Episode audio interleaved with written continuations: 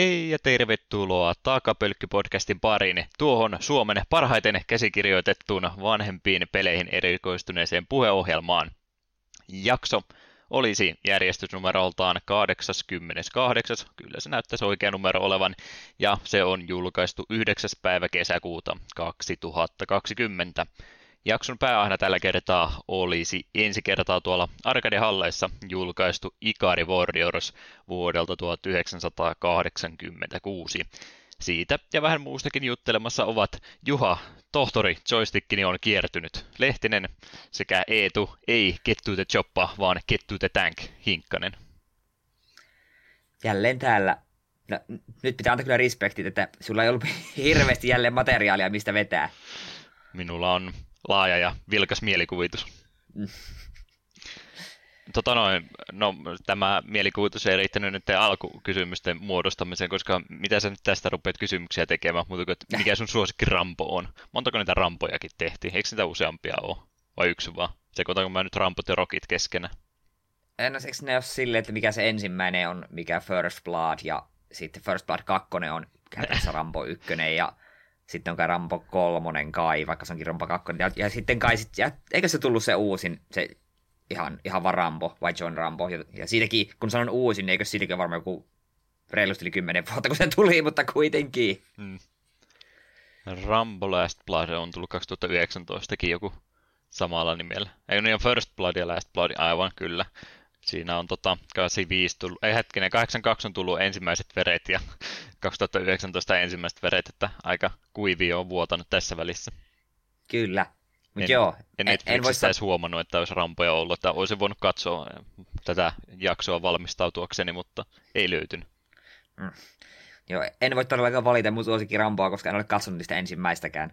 Joo, vähän sama ongelma, että on varmaan jossain VHSllä kyllä nauhoitettuna, mutta silloin kun ollut VHS-kasetit vielä telkkarissa kiinni, niin on ilmeisesti niin nuori ollut, että ei ole saanut toisten kasetteja semmoisia kattella. Mm. Mutta sitten jos ne vähän sivuraiteille, no Stallonen leffa ja Stallone on rokeissa ja rokit on hyviä elokuvia, niin niistä minä pidän kyllä. Mm. Et se, se on mun vastaus. Mun suosikin Rambo on rokit. Sanoisit, 1-4. Sanoisitko, että rokit on sun suosikki urheiluanimeja? No ei kyllä paljon puutu. Lähellä ainakin. Kovia. Että tota, tota, Stallone ja Ippo vastakkain, niin siinä olisi semmoinen match made in heaven. tota noin muita alkukysymyksiä tähän alkuunsa nyt. Ei tullut kuulemma kesäloma tässä olisi alkamassa, että menikö nyt suunnitelmat pahasti sekaasi tämän vuoden puolesta. Jääkö ihan neljän sen lomaksi sitten siellä sisällä vietettäväksi?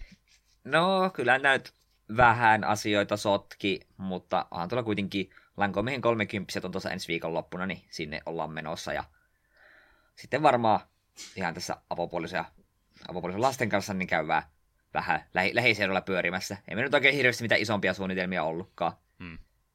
Mutta ikävintä tietysti on, että varmaan jätetään nyt huvipuisto reissut tänä vuonna tekemättä. Joo, se pitää varmaan ensi kesälle siirtää valitettavasti. Kyllähän ne nyt meinasi ilmeisesti niitä avata kumminkin, mutta tiedä sitten miten käytännössä onnistuu. Joku rajoitus on niilläkin, että montako päivässä sitten kerralla saa olla. Mutta katsoin, miten tuo maailmantilanne tuosta sitten eteen, että onko virukset vielä syksylläkin mylläämässä. Jep. Hyvinkin mahdollista. Mm. Ja tuohon vielä mun lomaan liittyen haluan vielä sen sanoa, että just tosiaan tällä nautushetkellä mulla on vielä yksi työpäivä edessä, mutta kun te rakkaat kuulijat tätä kuuntelette, niin olen jo lomasta nauttimassa. Siitä vaan kaikki irti sitten. Kyllä, me, huomenna kun töihin menen, niin me aion pistää mun uuden hienon kesäpaidan, joka on semmoinen, no se on Miami vice paita, jossa on näitä appelsiinin kuvia, että pamandariin. Kuitenkin. Joo, kattelen noissa halpisketjuissa, niin kyllä tämmöisiä Hawaii-tyyppisiä paitoja olisi semmoisia oikein halpismallisia, että kai niitä muutama pitäisi Suomi-miehelläkin olla. Totta kai, ja saatan ehkä huomenna vähän työkaverit naamaan hieroa, että katsokaa kukaan jäämässä lomalle, hmm. koska kuuluuhan se nyt asiaan. Olkihattu ja sukat sandaalien kanssa. Oi että. Villiksi heittäytyy. Jep. Joo, mitenkäs, äh, tota, tota, haluatko jotain Black Lives Matter-juttuja tässä kohtaa? Onko sulla puhetta valmistettuna jaksoa varten? Ollaanko me näin ajankohtaisia vai miten me tämän, kanssa käyttäydyttä? Ehkä riittää, että me ainakin totean vaan, että meininki USAssa on tällä hetkellä aivan helvetin sairasta. Mm. Tämä siis, ai, tämä on aivan absurdia tämä meininki. En, en, vaikea uskoa, että tämä on totta. Vaikuttaa tältä dystopia-elokuvan alulta.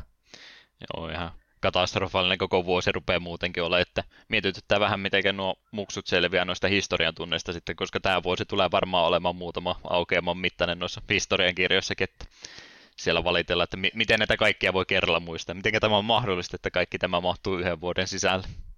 Jep, ja vielä on puolisen vuotta jäljellä, että ei tämä hyvältä näytä. Mm. Joo, meillä nyt platformi aika pieni ole ja veikkaa, että jos me ruvetaan täällä jotain tota, sivistävää puhetta tekemään, niin se ei kumminkaan semmoista ihmisten korvaa ikinä löydä, joille se tarvitsisi löytyä, niin ehkä ei meidän tarvitse siihen enempää keskittyä. Noita mitä Jenkki-podcastia kumminkin enemmän kuuntelen, niin kyllähän ne on aika paljon piti joko ihan suoraa taukoa tai sitten muuten vaan omaan juttunsa perehtynyt se ollenkaan tai keskittynyt ollenkaan, että aika lailla siellä jätettiin sitten normaali podcastirytmi kokonaan pois ja pidettiin vähän taukoa sitten. Mutta onneksi meillä täällä Suomessa nyt asiat toistaiseksi ainakin vielä huomattavasti paremmin. Mm. Jes, jes, no mitenkäs tuolla pelailupuolella nyt sitten, joku Sero ilmeisesti edelleen jatkuu. Joo, en ole tarinassa paljon edistynyt. Niin, tässä. sä ihmettelit, kun mä sanoin ihan samaa ja nyt sä tiedät. Joo, tuli se chapter 7 Goroma Jimalla ja pääsin pyöri- pyörittämään tätä Hostess Clubia, mistä Discordin puolellakin sanoi. Ja no, siinähän ne seuraavat 5-6 tuntia meni ja pari seuraavaa iltaa, pelkästään siellä vaan pyörittelin vaan uusia tyttöjä hakemassa riveihin ja rahaa tienaamassa. Ja viime pelisessiolla sain kyseisen niin kuin, juonikuvion vedettyä loppuun asti, että sain tämän viimeisen taistelutyyli siitä avattua ja on niin kuin se tarinakaari siitä vedetty loppuun, mutta toki siellä vielä on rahaa tienattavana. Se on hämmentävää, että miten se on äärimmäisen yksinkertainen minipeli, missä sä katsot vaan, että okei, tuo asiakasvaltia haluaa tällaista seuraa, isketä se sinne ja rahaa tulee ja opettelet pari käsimerkkiä ja, tai miten niihin reagoida. Ja... Mutta en tiedä, se oli vaan jotenkin todella todella koukuttavaa mitä noihin joku, niin ja justiin toimista Eetu puhuin, se oli se sama, mitä mä itse jumitin silloin toisessa kesänä, kun mä tuota pelasin, että pakkohan se oli loppuun toki pelata, kun näin näppärästä minipelistä kumminkin oli kyse. Vähän mietin, että pitääkö meidän nyt tätä meidän formaattia hyödyntää sillä tavalla, kun sähän tietysti aina platina trofit kaikista sun pleikkäripeleistä haluat pelata, niin pitäisikö meidän takapölkyn kautta niin opetella sitä mahjongia jossain kohtaa pelaamaan. Se on nimittäin aika iso kompastuskivi tämä platina trofi saamisen kannalta näissä Jakusa-peleissä. Jos me, heti kun me tuon pelin aloitin, me sillä sekunnilla tietysti me mitä kaikkea tässä pelissä tekemään, koska mä oon niin paljon tarinaa kuullut, minkälaisia projekteja ne on, ja ja kyllä se showkikin on aikamoinen työmaa, kun Ai, ei tosiaan nappu, na, nappuloiden merkeistä tunnista, mitä ne on. Mm. Joo, joutuu pari muuta peliä opettelemaan sen takia, että saa pari achievementtipistettä. Joo, kyllä sitä tietty ahdistus mennessä käydä, kun sitä ensimmäisen showkipelin pelasi ja peli iskee säännöt eteen ja oot vaan sille, apua, en halua lukea näin paljon. Ja Mahjongi en ole, sen mä oon kieltänyt kaukaa, en ole uskaltanut mennä edes yrittämään liian vaikeaa tämmöisille länsimaisille ihmisille. Jotain helpompia Jep. yhdistää neljä ja laiva upotus please tilalla. Jep, anna minun vaan toimia Hostess Clubin isäntänä ja hakata porukkaa pesäpallomaidalla, se on mun juttu. Hmm. Mutta, mutta edelleen äärimmäisen hieno peli ja saa nyt nähdä, että miten pitkä mulla menee, että mietin loppuisessa väännetty, mutta jokainen hetki on kyllä nautintoa. Tietty ahdistus siinä totta kai on, kun kuusi muuta pelisarjan osaa tuolla on odottamassa, mutta kuitenkin. Ja hyvin tosiaan sopii tuohon pelin päätarina, että siinä ei ole mikään kiire suuntaansa tai toisensa ei. ikinä ollut, että näitä minipelejä pystyy ihan hyvin siinä sivussa pyörittämään. Joo, joo, totta kai. Siis se on, tarinan kannalta oli täysin loogista, että mitä että pitäisi pomolle ilmoittaa, että minkä takia en ole ilmoittanut, että hahmo, joka piti tappaa, niin on kuollut, en ole itse sitä tehnyt, ja pomolle pitäisi vähän niin kuin ilmoitella, että mitä sitä täällä nyt oikein tapahtuu, niin ei, minä seuraavat pari viikkoa vaan pyörittele mm. klubia vaan, ja pistän kaikki muut klubit pois niin kuin, tuonne päiväjärjestyksestä. Make sense. Sitten kun tarina jatkuu, niin on puhetta, että vaan yksi päivä on kulunut, että aika monta kabaret-iltaa mahtui siis yhteen päivään. Hmm. Pitkä yö. Jep. Mut joo, sen lisäksi tällainen pieni teoshan tuli ulos kuin Xenoblade Chronicles Definitive Edition. Olin sen jo ennakkoon lunastanut. Ja kyllähän sitä jo muutaman tunnin on pelannut yllättävän vähän kyllä ottaen huomioon, että miten innoissani tuosta olin. Se on vähän se, että kun aina kun on nyt ollut aikaa pelata, niin mä oon pelannut vain Jakutsaa. Mutta mut, hetkinen, onko alle 10 tuntia Xenobladea on vasta alla. Onhan mä se alkuperäisen Wii Ulla pelasin digiversion silloin, kun se tuli digitaaliksi ostettavaksi, ja onhan tuo edelleen helvetin hieno peli, ja aivan pirun kaunis. Et jos on tuo ykkös Xenoblade jostain syystä pelaamatta, ja Switch löytyy, niin kyllä tuo on mun mielestä aika must buy jokaiselle japsiroolepelien ystäville. On jostain, se vaan hyvä. Jostain syystä pelaamatta kaikilla oli kumminkin. He, eikö hetken, onko tämä Wii-peli? Eiku Wii U. Alun perin Wiille. Joo, ei ollut Wii U-peli, no sitten ymmärrän, että voi olla ehkä pelattu. Mä ajattelin, Joo, että se... jos olisi Wii U-peli ollut ja sitten sä sanot, että vähättelee, se voi, että Näh. jos nyt jostain kumman syystä ei kaikilla Wii Uta ollutkaan, niin... Niin, no siis oli ilmeisesti se Wiilläkin on se fyysinen painostin var- kohtalaisen haluttu, mutta se Wii Ulle julkaistiin digiversio siitä, että sen takia sitä kautta itse pääsin pelaamaan. Ja onhan se 3D, tai New 3D SLS-versio, joka itseltä jäi pelaamaan sen takia, että en minä ruvennut mitään New 3DS ostamaan pelkästään yhden pelin takia. Ja eikö ylipäätään New 3DS tullut sen lisäksi joku yksi muu peli, että hyvä, että se konsoli oli olemassa. No, SNES-pelit pyöri paremmin. Ai niin joo, no se. Mut joo, ei mulla silleen Xenosta hirveästi mun sanottavaa, kun hieno peli. Pelatkaa. Ja tulee varmaan tulevaisuuden jaksossa enemmän sitä puhumaan, kun kaikkiin uudistuksiin pääsen paremmin käsiksi. Aika äärimmäisen alkupuolella me tuossa tosiaan olen, koska tuossakin sidequesteja on. Ensimmäiset tunnit menee vaan siinä, että siellä alkukaupungissa vaan juttelee kaikille, ottaa sidequesteja vastaan ja hoitaa asioita. Ja vasta, vasta tyylin sain tämän nimikkoasen Monadon käsiini tuossa eilen, kun hetken pelasin. Hmm. Kyllä se täytyy jossain kohtaa napata, mutta tahti on tällä hetkellä pelaamisessa itsellä niin hidasta, että mitä nyt sot, kakkonenkin on siellä muoveissa edellä. Ai että se on kyllä hieno peli. Pitäisi sen se DLC jossain kohtaa kyllä ostaa, kun se on vissiin on oma itsenäinen tarinansa kanssa, niin sitä on kanssa monet kehunut, se Xeno 2 expansioni on todella mainio. En ole vielä siihen jaksanut perehtyä. Mutta sen lisäksi jotain vähän kevyempääkin on tullut pelailtua. Tuohan alkoi eShopissa Ale tässä pari päivää sitten, ja sieltä vähän vilkuilin, niin sitten siellä oli alessa tämmöinen kuin Moving Out. Ne kohtalaisen uusi ö, Couch Co-oppi Kyseessä on hyvin hyvin overcooked tyylinen peli, paitsi että nyt ollaan muuttomiehiä.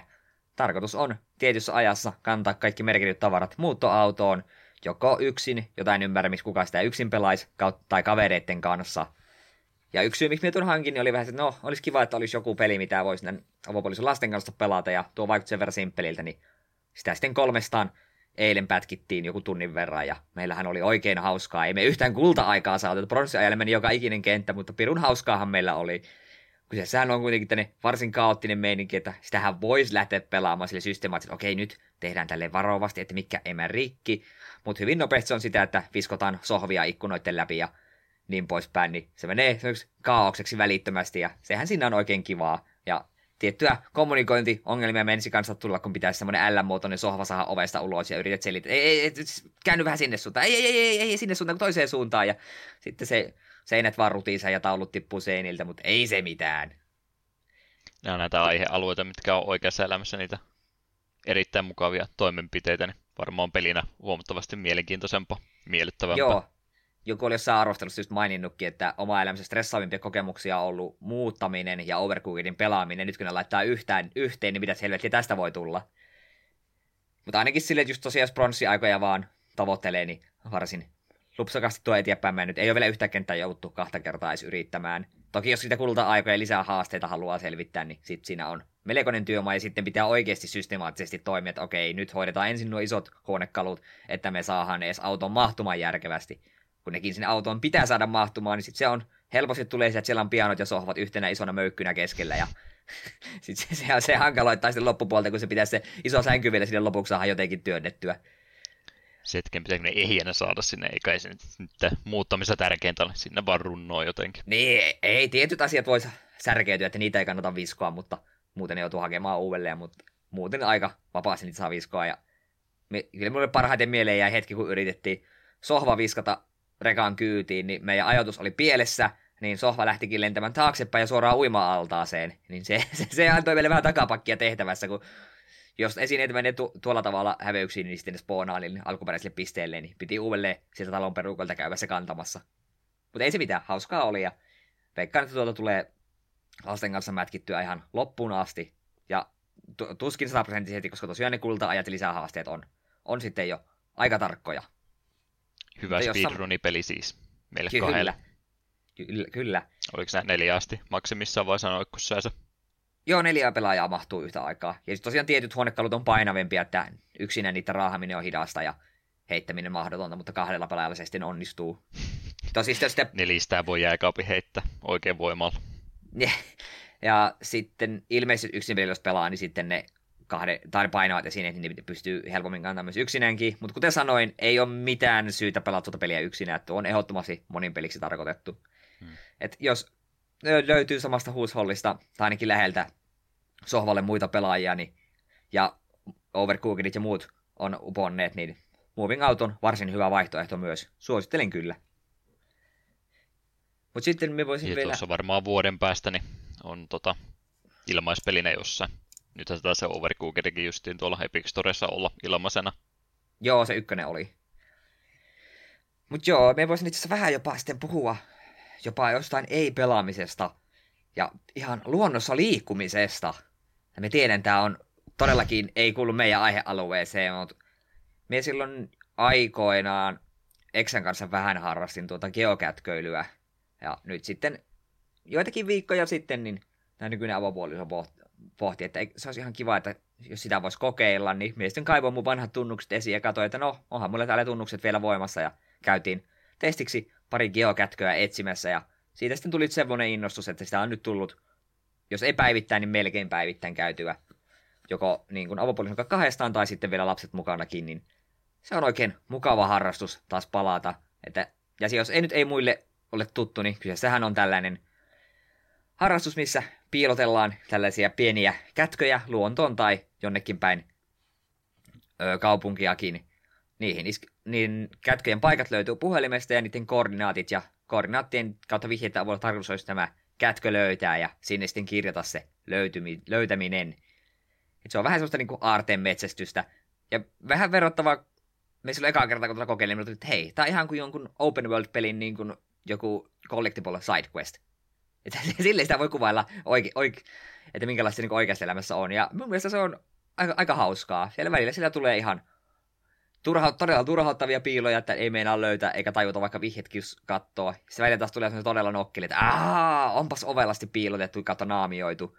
Sitten kun niitä on vielä sellaisia mysteerikätköjä, että et edes saa niitä oikeita koordinaatteja ennen kuin sä ratkaiset jonkin sortin arvoituksen, niin ne on ollut ihan mukavaa lisätekemistä, että kyllä me tuossa yksikin päivä olohuoneen pöydän ääressä paperille kirjailtiin numeroita ja kirjaimia, piti arvotus ratkaista, että saatiin koordinaatit selvitettyä, niin se on ihan mukavaa tuollaista, joko yksin tai myös koko perheen hommaa. Ja hyviä muistoja on jäänyt jo siitä, kun eräs kätkö oli tällaisen puun onkalossa, ja katsottiin, että eihän meistä kukaan tuonne yllä, kun me ollaan kaikki tällaisia lyhyen läntiä, niin lopputulos oli, että avapuolisen tuo, tuo nuorempi lapsi, niin me käytiin dipattiin sinne puuhun jalosta pidelleen, nappasi kätkön käsinsä ja saatiin sinne se kirjattua. Lapsi ja viime sinne, viikon... mutta kätkö tuli löydetty. Kyllä me sitä poiskin se otettiin. Ja tuossa viime viikonloppuna käytiin Kontiorannassa, minun entisessä varuskunnassa. Oli hämmentävä käydä siellä vaan intimuistoja verestämässä, kun se ei enää ole käytössä. Niin sieltä käytiin paro, pari kätköä ja yhden kätkön takia minä jouduin kiipeämään johonkin noin neljän metrin puuhun, että sieltä saatiin kätkö löydettyä. Sieltä se, siellä se oksassa roikkui ja piti katsella, että no kyllä me sinne pääsen. Ja se oli melkoinen projekti sitten, kun mie sen kätkön tiputin sieltä puusta maahan, että mut saisin kirjoitettua, niin sitten avopuolison ostaa toisen lapsen olkapäilleen, ja lapsella on käsissä sellainen roskanpoimija, jossa on tämä kätkö, että johon miesten kurottelin, että minä saisin takaisin sinne puuhun. Että minun ei tarvinnut puussa kirjoittaa, kautta minun ei tarvinnut uudelleen sinne puuhun kiivetä. Hauska harrastus, suosittelen kyllä. Muutenkin varmaan niin koronakeväällä ihan hyvä vaihtoehto ollut, että keskustoista pois ja omassa rauhassa sitten vähän tuommoiselle hiljaisemmille paikoille. Juu, ja käytiin myös silloin viime viikolla käytiin illasaikaa, jokin 11-12, kun illalla lähdettiin pari kaupunkikätköä hakemaan, että no nyt on vähemmän liikennettä, niin ei tule niin tyhmä olo, kun talon nurkkia nuohoilee siellä. Koska se riski siinä välillä on, kun hirveästi pyöri muita ihmisiä. Tulee todella tyhmä olo, kun kurkkii kaiken maailman noiden öö, nurkkia ja muiden alle, että olisikohan täällä jotain. Mm. Joo, välttämättä sen toisen tarvi, että muuten tulee jo ilmoituksia sitten, että täällä kun omituinen myös pörrää puhelinta tuijottaa ei, ei, ei tee mitään järkevää. Jep. Mitenköhän no tuommoisessa tuos... geokätköilyssä, niin jos sä haluat uuden tuommoisen pisteen tehdä, että riittääkö se vaan, että sille purkin kaivaa maahan ja ilmoittaa, että siellä on jotain vai mitähän sinne sitten pitäisi tehdä?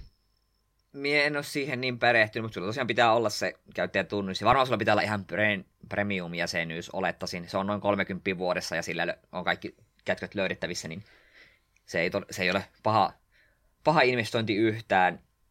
Me sitten oletetaan omaa kätköä varten, niin sinun pitää aika tarkkaan se niin kuin laittaa ja sitten pistää ne koordinat menemään. Ja sitten sinne vissiin menee jonkin aikaa, se niin kuin hyväksytään kätköksi. Mä en ole tarkka, miten, tarkalleen perehtynyt, miten se homma toimii, mutta ja ei mulla itsellä varsinaisia intressejä ole kätköjen piilottamiseen. Mä paljon mieluummin etsin niiden muiden. Ja no, sen mitä vielä haluan mainita ennen kuin annan Juhalle puheenvuoro, että oli varsin nokkela kätkö tämä yksi, kun mentiin, että koordinat näytti polun varten ja mentiin sinne, että hei, tässä on feikki linnunpoika, no sehän on tämä. Avattiin kansi, niin siellä on vaan teksti, että eipäs olekaan täällä. Oli sille, no perkele. Siinä sitten hetkeä tutkittiin ja huomattiin, että hei, tämä pohjakin on irrallinen. Että no niin, kurkataanpa sinne. No siellähän luki, että eipäs ole täälläkään. Niin siinä kohtaa rupesi tuntumaan sille, nyt, nyt, nyt, nyt meitä vedetään kuin pässiä narussa. Mutta loppujen lopuksi sitten huomattiin, että tikulla työntämällä poh- tuohon välipohjaan, niin se olikin valepohja. Ja siellähän se varsinainen kätko oli, niin siitä tuli saman aikaan hyvä fiilis, että varsin ärsyyntynyt, kun meitä huijattiin niin monta kertaa ennen kuin oikea kätkö löytyi. Mutta se jäi mieleen, tuommoiset on hauskoja. Hyvä harrastus. On, suosittelen kyllä lämpimästi ja väittäisin, että jokaisesta suomalaista kaupungista ja jopa kylistäkin niin alueelta kyllä niitä kätköjä löytyy. Meilläkin on melkoinen työmaa, jos kaikki Joensuu-alueen kätköt aiotaan etsiä. Joo, se voi olla jopa pienemmille kylille, niin melkein jopa parempi harrastus kuin sitten isommissa kaupungissa, että nyt sinne hirveästi varmaan minnekään roskakoreihin parane geokätköjä laittaa keskustoihin. Niin, kyllä. Joo, ja ne on ne kaupunkikätköt on tavallaan kivoja, kun niissä ne koordinaatit on niin helppo katsoa ja kart- kartan perusteella niin kun katsot, että okei, se on tämän talon nurkka, kun välillä metsäkätköissä on vähän silleen, että no, nämä heittelee nyt vähän tämä GPStä, missä päin me on, niin se on välillä vähän hankalaa.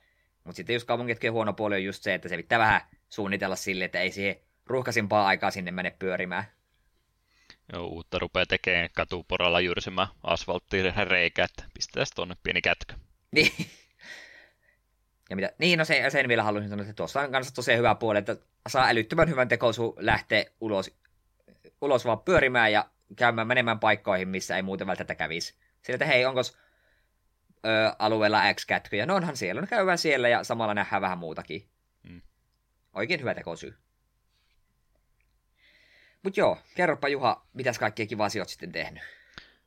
Joo, mä mietin tuosta ulkoilusta, että eihän se meille sovi ollenkaan. Itselle se ainakaan sopinut, kun tuossa halpismallinen tota, kasvihuone kasatti ajateltiin, että se menee sellainen, no pari, pari tuntia varmaan ihan sopiva aika, niin seitsemän tuntia se halpis kanssa sitten meni, kun kaikki kehikot ja nämä joutuu alusta asti laittamaan ja oli ensimmäinen vähän, no ei nyt ensimmäinen lämpöinen päivä, mutta lämpöstä kumminkin oli yli parikymmentä astetta ja tämmöinen nörtti tietysti varautunut ollenkaan tämmöiseen urakkahommaan, niin on tietysti sitten niska muuttuu valkoisesta välittömästi punaiseksi ja taitaa olla edelleenkin ainut ruskettunut kohta, että niska on vähän kipeänä oli siinä pari päivää, mutta sekin sitä meni, että ei, ei, ei sovi toi ulkoilma kyllä minulle ollenkaan. Sen halusin tuosta sanoa. Ja kasvihuoneen hommaamissa vinkki, että ei kannata sitä halvinta mahdollista ottaa, että ne on aika lötköjä. Hmm. Öö, mites muuta? Öö, Vovia on vähän pelannut. Varmaan kiinnostaa se kovasti. Sain se Aina. Varlokkini vihdoin levutettua loppuun asti, minkä mä jo viime vuoden puolella kesällä muistaakseni aloittelin, että tunti siellä, tunti täällä tahtia on sitä tullut pelattua ja se nyt on hoidettu pois ja heti kun dingasin, niin kirjaudun pois, enkä jos siihen koskee enempää. Se oli vaan sen takia, että sain sen levutettua. Pari nyt vielä tässä olisi hyvin ehtisi hoitamaan alta pois ennen kuin tuo lisärä sitten syksyllä johonkin aikaan tulee, mutta en sellainen kovinkaan aktiivisesti sitä pelaile. Dragon Quest jatkuu jo. Mä todennäköisesti puhun tästä Dragon Quest 8 koko kesän ajan, että 20 tuntia mä oon pelannut. Eikö tämä varmaan kolmas jakso nyt, kun mä sitä puhun, että sekin on sitä about 5 tuntia viikossa, kahdessa viikossa, että iltana kahtena aina viikossa tulee sitä hetki pelattu, että erittäin verkkaisen tahtiin tulee sitä vedettyä eteenpäin, ja on se kyllä niin tota, hitaaseen tempoon laitettu koko tarina muutenkin, että siellä tulee ehkä 10-5 minuuttia jotain tarina etenemistä ja sitten on parin tunnin luolasto, mikä melkein menee vaan sillä, että grindaa vähän sen, niin kyllä se siitä sitten kaatuu, että en voi sanoa, että se mitenkään kovinkaan tiivis peli tuo DQ8 olisi. Se on varsin perinteinen japsirope, niin hyvässä kuin pahassakin. Hmm. Varmaan, onkohan tässäkin taas se sama juttu, että siinä on tota, lopputekstit pyörähtää ensin jossain 6-80 tunnin välillä ja sitten senkin jälkeen olisi vielä lisää tekemistä, jos haluaa sen todellisen lopun pelille nähdä, niin jos tässäkin on näin tehty, niin en kyllä jaksa uskoa, että mä jaksaisesti ihan kokonaan vetää, että ensimmäiset lopputekstit kun näkyy, niin se riittää mulle sitten tuon kanssa. Joo, kyllä siinä on. Ekat lopputekstit kun tosiaan pyörähtää, niin aukeaa sellainen, se, oho, mikäs paikka tämä täällä, täällä on. Mutta se on se ei mun mielestä tarinan kannalta ole kovin tärkeä, mutta jos sitä peliä haluaa lisää tahkoa, niin siellä on muutama varsin ikävä bossi jäljellä, ja itse silloin tokalla pelikerralla jopa nekin vedin, ja se oli melkoinen projekti. Monta, monta, monta tuntia siihen meni. Mm. Tuo nyt on itselle semmoinen peli, että ei, kyllä mä sitä on sillä siis tykännyt pelata joo, mutta ehkä enemmän velvollisuuden tunteesta nyt sitä pelaa eteenpäin, että on niin monta peliä tässä viime aikoina jäänyt kesken, niin ei halua nyt tuonkaan kanssa sitten luovuttaa. Tuosta tulee vaan vähän tuommoinen tota, tota, muiden pelien blokki sitten, kun kesällä muutenkin, kuten tapana ollut, niin tulee huomattavasti vähemmän pelattua sitten viikossa tuntimäärällisesti, niin tämä podcastin jakso aihe plus sitten tuo Dragon Quest, niin se on oikeastaan jo siinä aika hyvin sitten se kaikki pelaaminen, että ei oikein muulle tunnu sitten aika eikä innostusta löytyvänkään. Mm. Mutta varmasti kiinnostaa kovasti Dragon Questin tilannepäivitykset, että pari tuntia kahdessa viikossa eteenpäin, niin ehkä jotain siitä kerrottavaakin joskus jää. No, mulla ei ole varaa mitään sanoa, kun me tuntuu Jakutsot Zerosta puhumaan varmaan ihan yhtä pitkään. Mm. Ja sitten sen jälkeen kaikista muista Jakutsoista, että... Kesä on vasta alussa, että Jep. monta kuukautta aikaa vielä tästä puhua. Sieltä katselupuolta tosiaan mä siitä Niko Bn Kingdom Hearts 1 Let's Playstä puhuin, että mä sitä rupesin katsoa ja senkin mä nyt alusta loppuun asti onnistuin sitten katselemaankin onnistuminen. Eihän sieltä taisi joku haaste ollut, että katselee passiivisesti jotain TV-sarjaa tai tämmöistä YouTube-videosarjaa. Jo vähän aluksi oli ensireaktio, että en mä tiedä tykkäänkö mä tämmöisistä YouTubettajista ollenkaan, mutta kyllä siihen sitten loppupeleissä lämpeni, että toki ne semmoiset vihaiset äänet ja tämmöistä, mitä tuntuu joka ikinen suositumpi YouTubettaja käyttävän, niin ensin vähän rastokorvaa, mutta annoin tämän nyt sitten anteeksi ja oli kumminkin ihan taitava pelaaja ja tykkäsin myöskin siitä, että vaikka blindina pelaisi, pelaisi tuota peliä läpi, niin oli tosiaan ihan hyvä noissa tässäkin pelissä sitten, vaikka ainakin kuulosti siltä, että ei tosiaan tiennyt mitä sieltä oli sitten tulossa, niin pärjäsi varsin hyvin, vaikka Proud Modella suoraan aloittikin, ja siinä sitten hänen yhteisönsä oli ilmeisesti aika spoilerivapaa, ettei kerrottu hänelle hirveästi etukäteen, mitä sieltä tulee. Jotain vinkkiä välillä, että hei, sulla jäi siellä pari jaksoa sitten yksi arkku hakematta, niin sen vielä voisit käydä pyörähtämässä. Tämmöistä pientä apua tuli, niin sen kautta hän sitten tota, tota, pelailikin sellainen blindina sen läpi vaikeimmalla, mutta samalla myös tekikin sitten kaikki, että superbossit ja tämmöistä hoiti pois, mistä mä en siis edes tiennytkään, että tuossa pelissä tuommoisia on. En tiedä, onko ne osa sitten tullut vasta tässä Final Mixin versiossa vai minkä takia, koska mä olin aina ollut siinä käsityksessä, että ainoastaan tämä Colosseum, Colosseumilla, kumpi se on Colosseum, niin siellä on ne superbossit, niin en mä tiennytkään, tuossa pelissä mitään muitakin vaihtoehtoja sitten on. Joo, ö, alkuperäisessä oli tosiaan Kolosseumit, sitten se ö, Neverlandissa se Phantom ja Agrabassa se mikä Gurtsisa vai mikä, että ne oli alkuperäisessä, mutta sitten tuossa Final Mixissa tuli lisänä se mm, Hollow Bastionissa on se my- mysteerinen kaapumies, joo. jonka nimeä en spoilaa, koska se paljastuu vasta kakkosessa, kuka se on. Mm. Mutta joo, sitä me en itse ole edes voittanut. Se, oli, se on aika, aika perkeleen vaikea kaveri hän tota, tota justiin tästä Hollow Bastionin superbossista. Ajattelinkin, että olisiko se voinut olla jopa siinä ihan ensimmäisessä versiossa. Olisi ihan niin hienoa semmoista etukäteen suunnittelua, jos tuommoinen tuleva hahmo. Siis mä en tiedä Kingdom Heartsin hahmosta tuosta eteenpäin yhtään mitään, niin minäkään tiedä sitten, kuka, kuka kyseinen henkilö ja mikä hänen roolinsa on. Voi nyt ehkä nimestä yrittää kirjaimia käännellä ympärinsä, niin saisiko siitä jotain ajatusta, kehenkä tämä voisi liittyä, mutta kumminkin, niin olisi ollut ihan hieno elementti, jos se olisi ollut ihan alkuperäisessä pelissä suoraan. Tämmöinen vinkki, että ihan jotain muuta tulossa. Se vaan koko toi, mitä mä nyt justiin sen superbossin kattelin, ja sitten on tämä tulee, kun tietyn prosenttimäärän lisäjutuista tekee, niin tulee sitten se super secret ending, tai mikä nyt onkaan kunnollinen true endingi loppupätkä, mikä on sitten ihan CGI animoitu, niin se niin tuntuu jotenkin olevan ihan kokonaan eri pelistä koko se juttu, mutta kai se sitten Kingdom Heartsia on, että se mm. ilmeisesti lähtee vähän eri raiteille sitten jossain vaiheessa tuo pelisarja. Ei kai. tota, mä varmaan sulta kysyin silloin Kingdom Hearts 3 kohdalla, mutta nyt kuitenkin tuota ykköstä tuli aika tarkkaan nähty, että mitä kaikkea siinä oli, ja valehtelisin, jos väitti sitten nyt jonkinlaista mielenkiinnostusta sitä kakkostakin joskus kokeilla, niin ihan näin kertauksen vuoksi varmaan tämän tismalleen saman kysymyksen silloin kysyi, mutta mikä fiilis sulta kokonaan tuon Kingdom Heartsin tarinasta jäi, vai oliko siinä mitään semmoista kaiken kantavaa juonillista jatkumoa tällä sarjalla? Öö... Mie siis olen pelannut kaikki nuo pelataissa olevat osat ja kaikki tarinapätkät olen nähnyt ja kaikki nuo collectionien ylimääräiset velivideotkin nähnyt. Ja silti me on hiukan pihalla tietyistä asioista. Et, minusta se on niin kuin ykkönen Chain of Memories, kakkonen et, ja Birth by Sleep, niin ne on vielä silleen, että okei, tämä on minusta jo sille jossain määrin ymmärrettävää, mutta sitten se rupeaa menemään hämmentäväksi, kun tuli näitä sivuosien sivuosia ja jotain muinaisia, muinaisia Keyblade War kertovia juttuja. Niin se oli se, mikä se oli, mikä tuli sen 2.8 kokoelman mukana. Siinä tuli se joku ilmeisesti pelkästään Japanissa tulleen mobiilipelin välivideot ja me en ymmärtänyt yhtään mitään, miten se liittyy mitenkään mihinkään. Että vähän lähtee sinne ja tänne.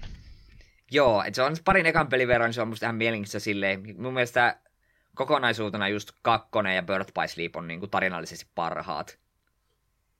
Toki kakkonen kyllä vaatii sen, että Chain of Memorista jotain käsitystä, koska itse kun ekan kerran pelasin kakkosen, niin olin pari ensimmäistä tuntia hyvin, hyvin, hyvin hämmentynyt, että, mitä, että mi, mi, mitä, mitä tapahtuu, kuka tämä, kuka tämä hahmo on, ja minkä takia, missä Sora on, sitten kun Sora ja Akuja löytyy, sille miksi ne on tuossa, mitä tämä tarkoittaa. Jos olisin pelannut Chain of Memories, niin olisin tiennyt.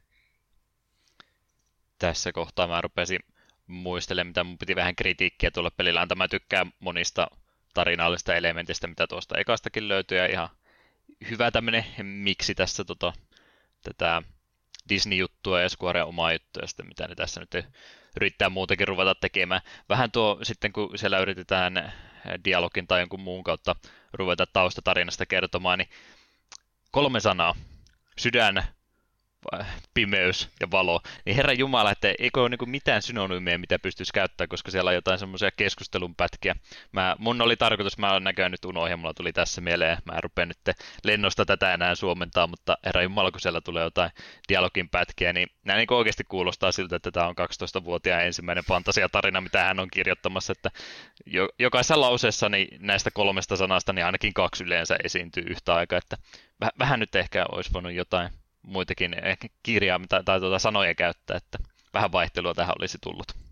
Joo, ei se paljon parane loppua kohde, että kyllä niin se sekavammaksi menee vaan, mutta silti nuo samat sanat kyllä toistetaan kakkosessa ja kolmosessakin aika monta kertaa. Mm. Ja lopputuloksena mulle se kolmosen tarinassa mulle jäi vähän semmonen, loppu, ihan se finaalissa tuli vähän semmonen, eh, no joo, onhan tämä saaka nyt koettu, mutta vähän, vähän lässähti. Onko se nyt sitten julkaisujärjestyksessä se kakkonen se seuraava vai tuliko niitä jotain GPA-peliä siinä välissä? Joo, Chain of Memories tuli välissä ja se on, vaikka se on sivuosa kokonaan toisella konsolilla alun perin, niin silti se on tarinan kannalta, niin kuin, se tapahtuu ykkösen ja kakkosen välissä, mm. niin se on niin kuin, siinä mielessä äärimmäisen tärkeä. Ja siinä mielessä se voisi olla julkaisujärjestyksessä, jos pelaa, niin sitä harkitaan ensin. Joo, siitä löytyy, löytyy noissa Pleikkari 4 ja 3 collectioneissa on se Pleikkari 2 versiosta tehty, joka on heikko pelinä, mm. mutta tarinan kannalta se on tärkeä. Itsehän me sen pelasin silloin Easillä ihan vaan sen takia, tämän toisen tarina siitä, koska me vihasin sitä pelimekaniikkaa, mutta me halusin kuitenkin nähdä tarinan. Ja pelimekaniikka kuuleman mukaan jotain korttipelaamistako? Joo. Okei. Okay. Vähän niin kuin kuvittelet tavallisen Kingdom Hearts-taistelun, mutta sitten sun pitää, jokainen sun hyökkäys on niitä kortteja ja sitten niillä on ne numeroarvot ja vihollinen voi nume- vahvemmalla numeroarvolla käännösellä ja sun hyökkäyksiä, ja voit käännösellä viholliseen hyökkäyksiä, pystyt yhdistämään niitä kortteja, ja se on vaan, öh, öh, en pitänyt. Hmm. No, kokoelmista löytyy. Sitä oli ilmeisesti tuossa viime vuonna julkaistukin semmoinen no, kokoelmapaketti on useampikin tullut, mutta siis vielä, vielä uudempi kokoelmapaketti, missä nyt sitten Kingdom Hearts 3 tulisi mukaan, että katsoisi niin semmoinen, se... josta alajasta tulee sitten napattua. Joo, en muista, oliko se Story So Far... No se oli se edellinen ja nyt joku All in One paketti. Joo, niin se Story So Far oli, missä ei vielä kolmosta ollut, ja sitten se oli just tuo All in One, missä oli se kolmonenkin. Hmm. Josta sitten kolmosen DLC puuttuu, että vielä yksi kokoelmapaketti lisää jossain vaiheessa. Jep.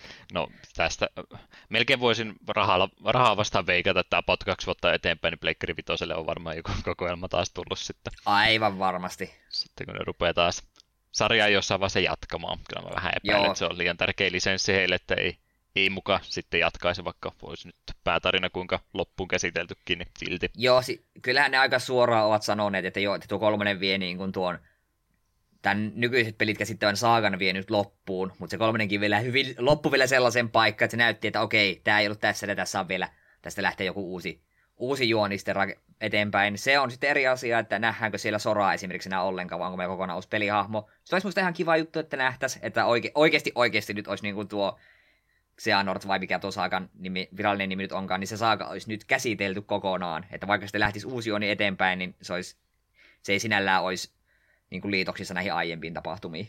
Mm. Tulee ikäloppu, soraa silmälappu päässä ja vielä isommat kengät jalas. Kept you waiting, ha? Huh?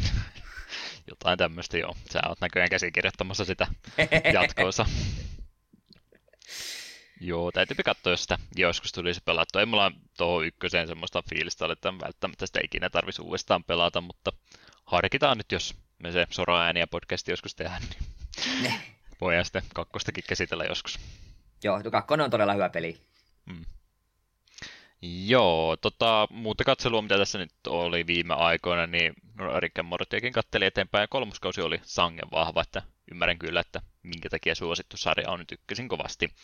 Ja sitten oli tästä Scissor Sevenistä nyt tullut tämä kakkoskausi, eli tämä oli mun mielestä sitä kiinalaista, kai, ei, ei japanilaista animaatiota, mutta animen puolen menee, että Kiinan suunnalta taisi tuo studio sitten olla kotoisin. Niin tosiaan semmoinen toiminta, komedia, animesarja käytännössä 80 prosenttia siitä on huumoria ja 20 prosenttia sitten toimintaa, että siinä mielessä vähän tuo tasapainotus erilainen kuin ihan perustomusella Japani animella on, että siinä mielessä, jos vähän vaihtelua haluaa, niin suosittelen kyllä sen takia.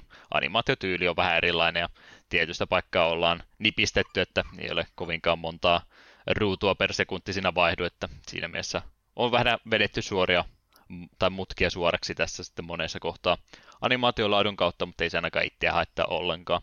Melkeinpä enemmän luo sitä omaa tyyliä justin sillä tavalla. Mutta varsin hauska sarja, niin kannattaa se jossain vaiheessa katsella, jos vähän tuommoista huumoripitoisempaa animaatiosarjaa haluaa katsella. Hmm, enpä ikinä kuullutkaan, mutta pistetään korvan taakse. Hmm. Ykköskaudesta silloin ohi mennen sanoi, että on kyllä kymmenen jaksoa kaudessa ja 13 minuutin jaksoja about, ettei ole edes täysmittaisiakaan, niin se on melkein kerralla katsottavissa, jos sille päälle tulee. Hmm. Että kova palkkamurha ja hänen superaseenansa on lentävät sakset. Aivan. Sehän käy järkeä. Ja Killer Seven oli ilmeisesti se alkuperäinen nimi, mutta sitten ne kiinalaiset huomasivat, että hetkinen, joku toinenkin Killer Seven on olemassa jo, että ei me voidakaan tällä tätä länsimaihin markkinoida. Mm. Jes, eiköhän siinä alkuhöpinöistä kaikkiin, nyt mä huomasin edelleenkin. Mä, kun mä näitä muistinpanoja kirjoitin useamman, useammalle päivälle jaksotettuna, niin mä olin melkein joka ikisessä kohtaa väärin kirjoitettuna Ikari Varjos, mutta, ja näköjään edelleen lukee täällä otsikossakin Ikari Varjos, että jostain se varjo haluaa koko ajan tähän jaksoon tunkea läpi. Eh, no joo, varjo on vähän tommonen. Mutta joo, alkuhöpinät varmaan siinä sitten tällä kertaa hoidettuna alta pois itse jakson pääaiheesta musiikkia on aika kaposasti, eli tässä Ikari Warriorsissa on kaksi eri kunnon kappaletta, niin jompikumpi niistä varmaan soi tässä kohtaa.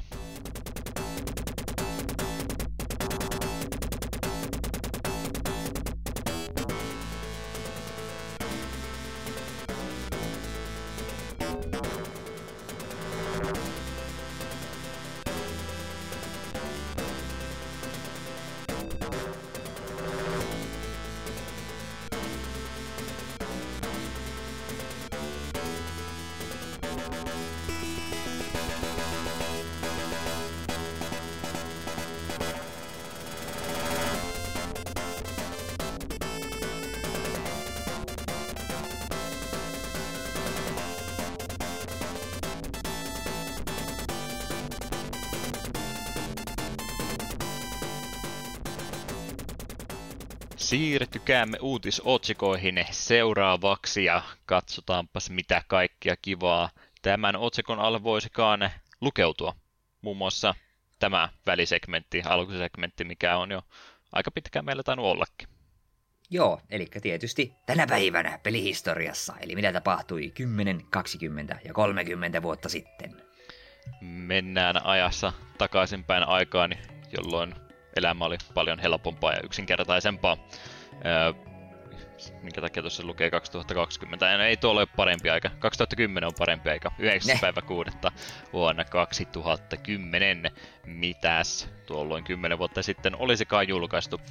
Kovasti Facebook-pelejä ja muuta, mutta ette varmaankaan sitä mun samaa valitusta halua joka kerta kuulla, niin keskitytään siihen hyvään eikä siihen huonoon. Earthworm Jim HD-versio oli tänä päivänä julkaistu Xbox 360. Sony Entertainment oli tässä uusia käsittelyä tekemässä. Tämmönen graafinen päivitys tuolle alkuperäiselle ensimmäiselle Earthworm Jim-pelille siis kyseessä ja Live Arcade kautta. Alun perin tämä julkaistiin tuolle Xbox 360 ensiksi, mutta myöhemmin sitten loppuvuodesta myös Pleikkari 3 tämä saapui ja Windows-puhelimellakin tätä versiota pääsi pelaamaan. Ei sitä kauan, kun me tuo alkuperäinen versio pelailtiin. Joo, ja tämä HD-versio mielessä siinäkin mainittiin sitten jakson lopuksi. Mitäs muuta tänä päivänä? Mortal Online-niminen Windows MMO RPG oli myöskin julkaistu tänä päivänä. Star Vault olisi tässä kehittäjänä ja julkaisijana. Ja ulkoasultaan graafisesti tuo vaikuttaa kovastikin tuommoista Oblivionin tyyppistä vähän synkempää fantasiamaailmaa. Kuvattu tämä tosiaan on ensimmäistä persoonasta, ei ole semmoista voveista ja muista löytyviä levelisysteemi eikä mitään klassivalintoja, hahmoluokkavalintoja, vaan ihan oikeastaan pelaaja kehittää tuota omaa hahmoansa sillä, että valitaan ja kehitetään erinäisiä taitoja. Ja questien sijasta tässä tuo pääpaino oikeastaan on just siinä pelimaailman seikkailemisessa, tutkimisessa ja oman seikkailun luomisessa sekä myöskin omaa tukikohtaa tuossa pääsee rakentelemaan. Vaikka noita Vovin kilpailijoita aika tarkkaan tulikin syynnettyä, kun aina välillä on semmoista vaihtoehtoa sillekin halunnut, niin täytyy kyllä myöntää, että Mortal Online mennyt nimenäkin ihan kokonaan ohi, että en ollut tätä ennen tästä kuullut yhtään mitään. Juu, ei itsellekään sano mitään. Minä olisin mun nimen perusteella kuvitella, että tämä on joku Mortal Kombat Online. Hmm. Voisi voinut olla ehkä parempikin. Jonkinlainen käyttäjäkunta tuolla siltikin on ollut, koska tässä juurikin pari kuukautta sitten taisi tulla tästä pelistä jatko-osa Mortal Online 2, niin joku, onko se nyt sitten beta- vai alfa-vaiheessa, mutta jatko-osaakin on kumminkin sille kehittänyt, niin eiköhän se jossain mielessä siis kannattavakin peli tekijöillensä ole ollut. Mm. Tänä päivänä oli myöskin julkaistu Neo Geo Battle Coliseum-kokoelma Xbox 360. Tai anteeksi, ei ole kokoelma, vaan on siis tappelupeli, jossa on kokoelmamaisesti taistelijoita kaikista muista Neo Geon tappelupeleistä. Tämä oli siis alun perin tuolla Arcade-halleissa julkaistu vuonna 2005 ja sitten on tästä muitakin konsolikäännöksiä matkan varrella tullut Pleikkari 2 muistaakseni ensimmäiseksi ja nyt oli sitten tuo 360 versio tänä päivänä julkaistu. Mitä muuta tänä päivänä myöskin oli tapahtunut, oli tämmönen äh, tota, tota, studiomuutos, isompi juttu, mikä oli ihan uutisotsikoihin tänä päivänä päässyt, niin tuo Linden Research-niminen studio oli tänä päivänä ilmoittanut leikkaavansa henkilöstönsä 30 prosentilla ja samalla siinä sitten toimitusjohtajakin meni vaihtoon. Jos ei itse studion nimi sano yhtään mitään, niin ihan ymmärrettävää aika paljon puhelinpeliä ja pienempää julkaisua, mutta he ovat kumminkin näitä Second Life-pelin kehittäjiä, niin siinä mielessä varmaan on tuttu ainakin tuote, mitä he on yksi heidän tuotteistansa. Joo, ei, ei sano niin kuin nimenä mitään muuta tosiaan kuin Second Life. Mm. Että Linden Research ei olisi itsessään sanonut mulle yhtään mitään. Muistatko sitä aikaa historiasta? No en mä tiedä, onko mä kokenut tämä eri tavalla, mutta just silloin tota, tota, 00 vuosikymmenen loppupuolella, niin silloin ainakin oli tuosta Second Lifeista kovastikin pöhinää, että siitä voisi tulla semmoinen virtuaalinen 3D-tila, mikä ihan niin kuin tavallistenkin ihmisten käyttö olisi tulossa, että ne todella todella mahtipontista tulevaisuutta tuolle Second Lifeille povaili ja sitten se jäi aika lailla siihen, että pari taidenäyttelyä sen kautta tehtiin ja ehkä muutama jonkinlainen tiedotustilaisuus tai tämmöinen sen kautta järjestettiin, mutta ei sitä nyt semmoista koko kansan olohuonetta kumminkaan tullut. Joo, se ideana kuulosti siltä, mitä nykyään on useammassakin animessa ja sitten tätä Ready Player Oneilta kuulostaa. Hmm. Joo, se, että siinä sitä pelaamispuolta sillä erikseen ole, niin sitä vähän niin kuin se pelipuoli kokonaan puuttuu. Ja se on nyt varmaan se Second Life ideakin just, että sitä ei, tarvi, ei tarvitse olla pelaaja sen takia, että siitä pystyisi nauttimaan, mutta se, että kaikilla muilla MMOillakin, mitkä tuohon aikaan vielä suosittuja oli, niin se oli vähän niin kuin siinä jo kytkykauppana tuli se sosiaalinen puoli niissä peleissä mukana, niin sitten kun sitä kaiken muu ottaa ympäriltä pois, niin onko se sitten pelkästään sen yhteisönsä arvoinen kokemus, niin siitä en tiedä. En mä itse siihen Second Lifein koskaan koskenut sitten se enempää, että juttua kuullut kovasti ja muuta tämmöistä, mutta ei mulla ollut koskaan kiinnostustakaan se ei itse koskea. Mm, sama. Mutta sekin taitaa ymmärtääkseni eteenpäin tänäkin päivänä vielä porskutella. Mitä sitten mennään kaksi vuotta 20 vuotta taaksepäin ja korjataan samalla noin vuosiluvut, jota mä en jostain kumman syystä ole osannut oikein kirjoittaa. Eli 9. päivä 6. vuonna 2000, 2000 mä korjasin ja korjasin sen väärin. Nyt se on oikein. Ihan niin kuin joku näitä meidän muistinpanoja lukisi kuin minä ja Eetu, mutta varmuuden vuoksi. Joku tekemästä dokumentin joskus, niin nämä kirjoitusvirheet ja pilkkuvirheet ja tämmöistä haittaa minua kovastikin siinä tapauksessa. Totta. 9. päivä 6. vuonna 2000. Mitäs tänä päivänä olisikaan julkaistu? Tänä päivänä olisi tämmöistä. Pitäisikö mun oikeastaan luetella kaikki yhteen putkeen? No ei, mennään yksi kerralla. Ei meillä kiire mihinkään ole. Pasta Move 4 Dreamcast-versio täällä paloalueella, eli Isossa Britanniassa ensin ja sitten muualla, oli julkaistu tänä päivänä. Kyseessä on siis tämä Taiton puzzle-pelisarja. Mä nappasin se Pleikkari 1-version tuossa pari vuotta sitten ja pikkasen sitä pelailin. Ja en mä tiedä minkä takia näistä Pastemovista näin monta eri versiota on tarvinnut tehdä, mutta kannattavaa bisnestä ilmeisesti julkaista numeroituja jatkoosi. Mm. Mie itse aina mielen tämän pelisarjan nimellä Puzzle Pople. Mm. Helpompi se sillä löytää ainakin. Itelle se paremmin on jäänyt mieleen. Jep, nämä on ihan, ihan hauskoja puzzle-pelejä. Ei ole kyllä tullut aikoihin pelailtua. Choo Choo Rocket oli myöskin tänä päivänä julkaistu. Dreamcast oli tämä versio tällä kertaa ja pala-alueella siis tosiaan tänä päivänä oli julkaistu. Sonic Team oli itse asiassa se, joka tämän peli on kehittänyt ja tämmönen ruudukkopohjainen puzzle-peli oli se kyseessä. Jos ei peli sano nimenä mitään tai tiedä, että mitä mä nyt tällä tarkoitan, niin kuvittele tämmönen ylhäältä päin kuvattu ruutupaperi ja siellä sitten tämmöisiä, onko ne niitä Zuzu-roketteja sitten vai mitä nämä pelihahmot on, mutta tämmöisellä ruudukkopaperilla piirret nuolia, että kääntykää tässä kohtaa tähän suuntaan ja sitten pitää exittiin ne sitä kautta ohjata. Vähän tommonen lemmiksi ylhäältä päin kuvattuna, sanottaisinko vaikka noin. Hmm. Nimi on tuttu, mutta en ole koskaan tutustunut sen paremmin. GPA-versiota ja muillekin alustoille julkaisuja tuosta on. Ei muuta kuin lista jatkoksi joskus tuleva, tulevaksi peliaiheeksi. Mm. Dancing Cats-niminen peli oli tänä päivänä myöskin julkaistu. Windows oli siinä alustana ja Japani oli tuo osoite, missä tämä oli julkaistu. Dreams Company kehittämä tämmönen visuaalinovelli oltiin Dreamsin noista muistakin julkaisuista tässä aikaisemmin puhuttu. Ei varmastikaan ole ne mieleen jäänyt, mutta kumminkin. Tässä pelissä nuori yrittäjä Kasuiko perustaa oman showbisnekseen erikoistuneen yrityksen ja tavoitteena olisi sitten palkata alan parhaat tanssijat ja laulajat sinne oman firman alle ja samalla ajaa ne kaikki muut kilpailijat konkurssiin. Ja koska kyseessä on japanilainen Windows-alustalle tehty visuaalinovelipeli, niin ehkäpä tässä jotain muutakin sitten näiden työntekijöiden kanssa pääsee tekemään. Ei kai, aika yllättävää. Kyllä, tämä kuulostaa siis Jakusan tota minipeliltä, ehkä tuota viimeistä lausetta lukuottamatta. Jep, Majimaa sen tää herrasmies. Mm. Ground Control-niminen peli oli myöskin julkaistu tänä päivänä Windowsin käyttöjärjestelmä ja Iso-Britannia oli tuo alue, missä se oli tänä päivänä siis julkaistu.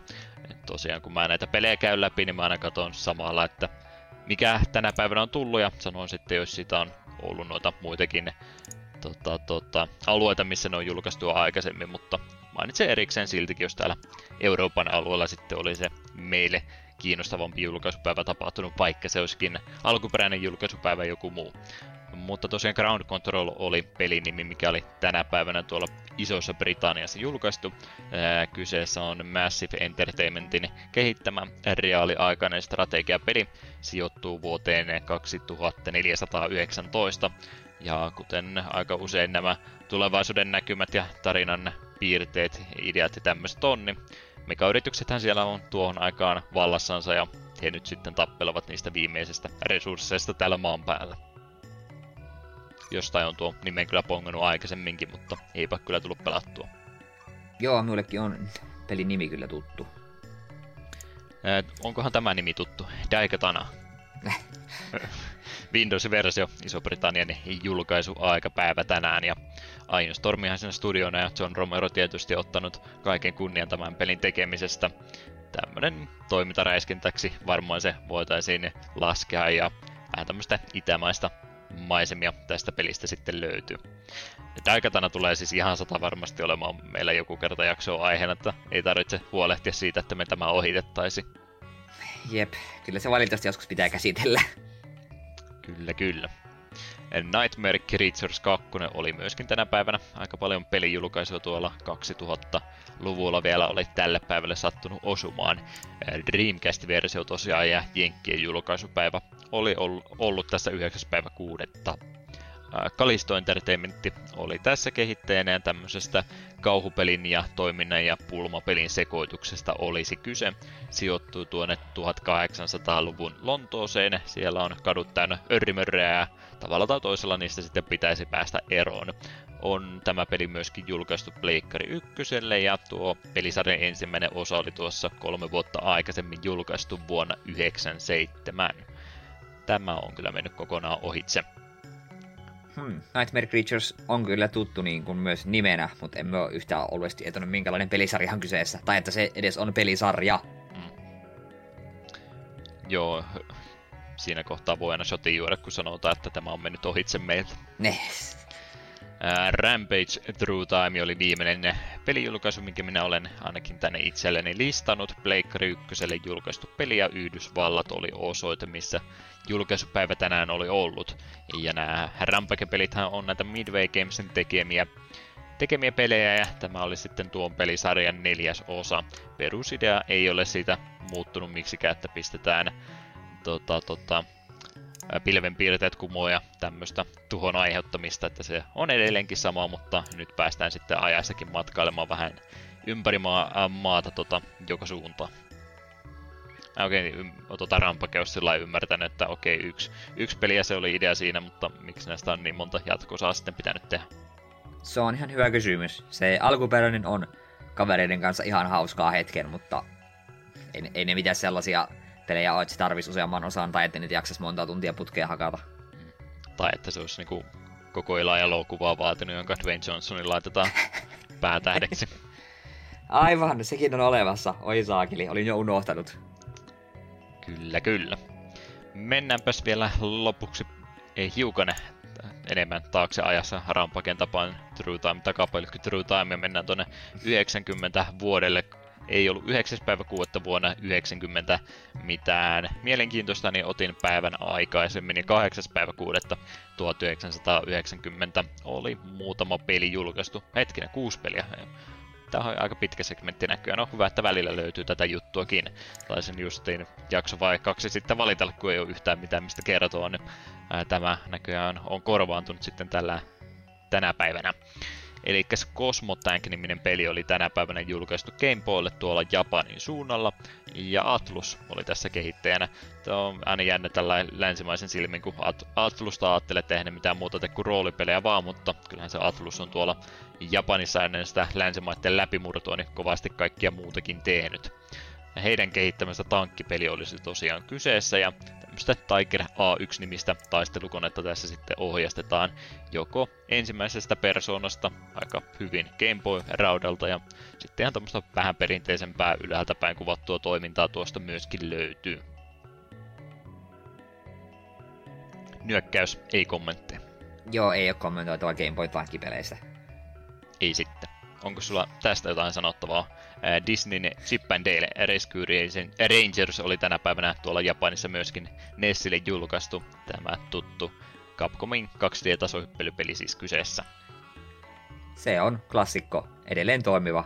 En, en jaksa laskea kertoa, monta kertaa tuokin on läpi hakattu, että meillä oli, oli tuo ihan, ihan Nessikasettina meiltä löytyy ja onhan tuo siinä, siinä Afternoon Collectionissa sehän kanssa on, silloin se tuli pelattua ja pari vuotta sitten kaveriporukkaan kanssa Miitissä tuli yhden kaverin kanssa tuo hakattua. En muista pelattiinko mehän läpi asti, mutta aika pitkälle. Et tuo on just tuommoiset, että jos sä tarvitset jotain 2D-tasoloikkaa itsellesi viihdykkeeksi puoleksi tunniksi, niin Rescue Rangers toimii aina. Ja jos sulla on kaveri mukana, niin vielä parempi. Tosin siinä saattaa käydä sitä, että jossain kohtaa rupeaa V-käyrä nousemaan, niin sitten pitää kaveri heittää jorpakkoon. Nämä oli onneksi nämä Capcomin Disney-pelit kyllä muuhun Nessin peleihin verrattuna niin suht helppojakin, että näistä pystyy muksunakin nauttimaan jo kovasti. Mitä itse tuosta pelistä muista on siis kyllä itsekin monen kertaan tuon pelin läpipelailu ja jos jostain ärkiosken tota arkistoista pystyy tarkistamaan, että mitkä, mikä on ollut eniten lainatuin NES-peli silloin aikana, kun sitäkin pystyy harrastamaan, niin mä oon aika varma, että se on joko tämä tai DuckTales, että aika moneen kertaan tuo peli tuli nimittäin lainattua, vuokrettua. Mieluumminkin sanotaan niinpä, lainasin sen vaan hyllystä enkä palauttanut koskaan. Niin, kyllä. kyllä, kyllä. Mitäs muuta vielä tänä päivänä oli tullut? Semmonen peli muun muassa kuin Dragon Slayer, The Legend of Heroes ja FM Towns-versio oli nyt kyseessä näitä kauniisti ja hienosti nimettyjä pc mitä tuolla Japanissa aikanaan oli. Nihon Falcomi oli tässä kehittäjänä ja vuoropohjaisesta JRPGstä olisi kyse. Keskiaikaan sijoittuu tarina tässä ja nuori prinssi Selios on sieltä karkotettu omasta valtakunnastansa ja sitten pitäisi yrittää paljastaa, että minkälainen vallankauppaus täällä onkaan valtakunnassa tapahtunut.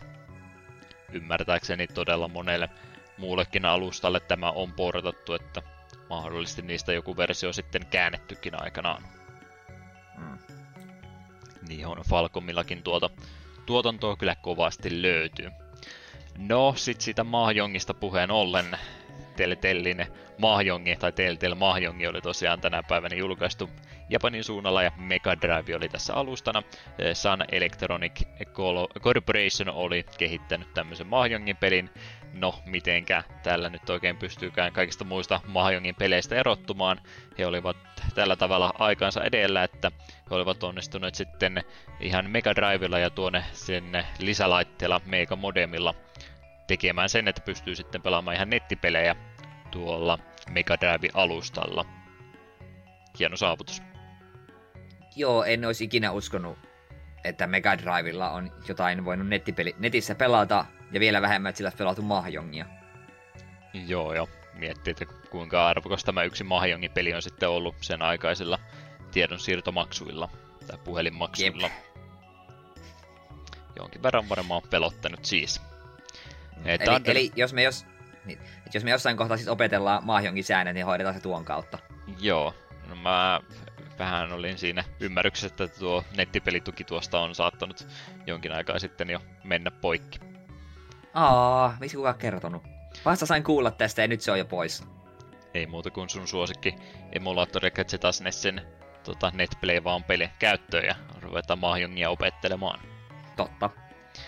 Thunder Force 3 oli myöskin tänä päivänä julkaistu Japanissa ja Yhdysvalloissa itse asiassa julkaistu samana päivänä ja Mega Drive siinäkin oli alustana. Eli Technosoftin kehittämä Smuppi-sarja ja sen pelisarjan kolmas osa, jos ei tuosta numerosta kolme osannut tätä jostain syystä päätellä. Mitä muutoksia pelisarjaan tämän osan kohdalla tuli, niin kaikki nämä ylhäältä päin kuvatut kentät oli nyt kolmososassa poistettu kokonaan ja pelkästään tuota sivuttain scrollavaa shootamappia löytyy tästä kolmannesta osasta. Kyllä aina kun noita smuppilistoja katsoo niiden ihmisten suosikkia, niin joku Thunder Force-sarjan osista sieltä löytyy, mutta en kyllä itse ole näitä pelaillut. En ole näissä kovinkaan hyvä. Joo, tuo on jälleen näitä pelisarjoja, että nimeltä kyllä tietää, mutta en ole paljon koskenut, kun enää smuppeja silleen tuu paljon pelattua. Hmm. Tuossa Mega Drive Minissä taisi joku näistä olla, että täytyy joskus harkita, että vähän edes kävisi testaamassa. Jes, yksi peli vielä tähän segmenttiin, ja se olisikin semmonen pelisarjatitaani niin kuin Wizardry ja sen pelisarjan viides osa Heart of the Maelstrom PC98-versio oli tänä päivänä tuolla Japanissa julkaistu. Ei todellakaan se ensimmäinen versio, että aika, aika lailla jo kaikiselle PC-alustalle kyllä tästä versio löytyy. Surtec Software oli tässä sitten kehittäjänä. Siellä toki ne alkuperäiset kehittäjät edelleenkin mukana, mutta firman kun oma olivat aikanaan sitten perustaneet, niin Surtec nimellä tunnettu firma oli siinä siis kyseessä. Ja Lilkami oli ilmeisesti tämä valtakunta, missä nämä ainakin alkuperäiset Wizard-pelit sijoittuja. Se on edelleenkin viidennessä osassa käytössä. Siellä ikäviä asioita olisi tapahtumassa ja niiden ainut ratkaisija, joka siihen pystyy jotain tekemään, Gatekeeper on ilmeisesti vangittu ja pelaajan tehtävä olisi sitten selvittää, että mitä tälle Gatekeeperille olisi tapahtunut. Jos sitä vaan pystyisi ajatuksen voimalla, tai siis ihan pelkästään sen ajatuksen pohjalta pelaamaan, niin vaan suunnittelema, että mä pelaan kaikki pelisarjan pelit, niin olisi hyvä, jos nämä Wizardit onnistuisi pelaamaan, mutta se on aikamoinen työmaa ylipäätänsä sen kanssa, että kuinka monta niitä osaa on, ja sitten joutuu aika lailla et, tota, tota, ihan alusta lähteä liikenteeseen, koska tässä ensimmäinen Wizardry on, onko se, ei nyt 70-luvun puolta voi olla, mutta ihan 80-luvun alkua kumminkin. Hmm.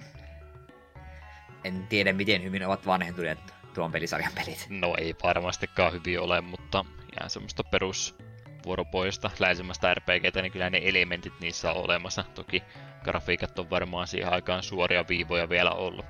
1980 on ilmeisesti ollut beta-versio ekasta Wizardista, että onhan sillä jo ikä. Hmm. Minä pääsin tuosta yli, että tuon pelimaailman valtakunnan nimi on tuo Lylgamu, ja me mielessäni kuvittelen, että se on varmaan sama paikka, mistä tulee MTGn Lurgoifit. Mahdollista. Tarmot sieltä lähtenyt liikenteeseen. Kyllä. Yes, olipas mukava, että kerrankin oli useampi peli, mistä puhua, vaikka niistä yksi, yksityiskohtaisesti ei monesta päässytkään mitään sanomaan, mutta kiva nähdä, että on paljon materiaalia, mistä ainakin puhua. Mitenkäs tuolla retroimpien peliuutisten puolella sitten, että olisiko siellä jotain yhtä mielenkiintoista? Joo, siellä on itse asiassa ihan jänniä juttuja. Ensimmäisenä on tämä, minkä Juha jo tuonne Discordin puolelle linkkasikin. Sega ilmoitti julkaisemassa Game Gear Minin tänä vuonna. Julkaisu tapahtuisi ainakin Japanissa lokakuun kuudes päivä, ja julkaisuhinnaksi on kerrottu noin 50 euroa. Laitteita julkaistaan neljäs eri värivaihtoehdosta, ja jokainen versio sisältää erilaiset valmiiksi pelit – Mustasta löytyy Outrun, Puyo Puyo 2, Royal Stone ja Sonic the Hedgehog. Sinisessä on Paku Paku Animal, Sekai Shikukagari Shenshuken, Gunstar Heroes, Sonic and Tails ja Sylvan Tail. Ja keltaisessa on Nasopuyo, Arlene Rogues, Shining Force, Shining Force 2 ja Shining Force Final Conflict. Ja punaisessa on Columns, The GG Shinobi, Megami Tensei Kaiden Last Bible – Megami Tensei Kaiden Last Bible Special. Nää, nää on ihan jänniä. Tuolla on muutama ihan kova paketti. Itse, itse vähän silmäilen, silmäilen tuota keltaista, että siinä olisi kolme Shining Forcea, se olisi a, a, aika näppärää. Ja sitten taas punaisessa olisi kaksi Megami Tenseitä, niin ai ai ai. Mutta haluatko sinä kommentoida tästä asiasta ensin enemmän? Oli ne sitten kuinka kovia paketteja tahansa, niin en mä välitä tästä julkaisumallista kyllä pätkän vertaa. Tämä on nyt mun mielestä ihan käsittämätöntä, että minkä takia on tällä tavalla tämä ajatellut. Kuka, kuka on sanonut, että tämä on hyvä ajatus? Joo, kieltäytä se, että miksi ne on pitänyt jakaa tämmöiseen neljä erilliseen, etenkin, että jos kuvitellaan, että joku kova fani haluaa nämä kaikki, niin se on neljä konsolia, se on 200 euroa. Mm. Mitään teknistä estettä ei ole sille, miksi ne ei voisi kaikki yhdessä paketissa olla, vaikka se hinta sitten voisikin olla vähän korkeampi, että jos se olisi kaikki nämä yhdessä ja se olisi joku 80-100 sen, niin se nyt vielä olisi siedettävissä, mutta neljä eri konsolia, jossa ainut tekninen ero on se, että ne on vaan eri värisiksi tehty, niin äh, tämä on vähän huti kyllä minun mielestäni. Joo, ja no, nuo on todellakin minejä ei ole kovinkaan isosta konsolista niin muutenkaan sitten kyse. Toinen asia, mikä mua tässä nyt siis vähän harmittaa, on se, että no ei siinä mitään vikaa, että se on nyt Game Gearista se alusta, mutta tosiaan kun ollaan nyt aika pitkälle tultu Game Gearin ajoista eteenpäin, niin mä olisin ehkä mieluummin, jos mä nyt itse olisin ollut se henkilö, joka päättää, miten asiat tehdään, niin mä olisin ehkä ottanut sitten kumminkin se Master System-version tästä näin, ja se olisi sitten voinut olla tämmöinen samantyyppinen tota, tota, laite kuin mitä Switch ihan itsessänsä on. Että Master System ja Game Gearin väliset erot on aika pieniä muuten, että resoluutioero toki on, mutta niillä on niin paljon päällekkäisyyttä näillä kahdella alustalla jo muutenkin, että olisiko se sitten mieluummin voinut olla se Master System Mini, jossa on sitten on se oma ruutunsa, että sitä voisi käyttää käsikonsolina ja pelata Master System-pelejä siltä ruudulta, tai sitten laittaa telkkarin suoraan kiinni ja pelata sitten TV-ruudulta sen kautta. Toki se tuo jälleen kerran varmastikin lisää hintaa tuolle laitteelle, että ei tuo Switchin ruutukaan varmaan ihan ilmainen ole tuolla, kun Nintendo niitä siellä valmistelee, mutta kumminkin niin tässä muodossansa niin en mä kyllä usko, että mä tuun ikinä ensimmäistäkään näistä ottamaan, ja mä vähän epäilen, että nämä on jossain alelaarissa yllättävänkin nopeasti sitten. Jep. Mutta tähän väliin korjaus, virallinen nimihän on siis Game Gear Micro, ei Mini. Okei. Okay. Mä nappasin tuo samana päivänä kun tuli, niin se oli joku sitten vaan Japanista suoraan kääntänyt miniksi vielä siinä vaiheessa. Mm. Kuulostaa kyllä enemmän siltä, että Game Gear menee mikroon. Hehe. Se oli aika huono, mutta en pystynyt parempaa näin lyhyellä varoitusajalla. Mm. Joo, ei, ei tämä nyt ole kyllä mun mielestä ollenkaan fiksu, että yhteen pakettiin please mieluummin ja sitten voidaan palata neuvottelupöytään takaisin, että vieläkö ostan vai en. Niin tässä, tässä muodossansa niin jää kyllä kokonaan sitten hommaamatta. Mm. Mutta joo, eteenpäin. Video Game History Foundation kertoi saaneensa käsiinsä julkaisematta jääneen NES-pelin prototyypin.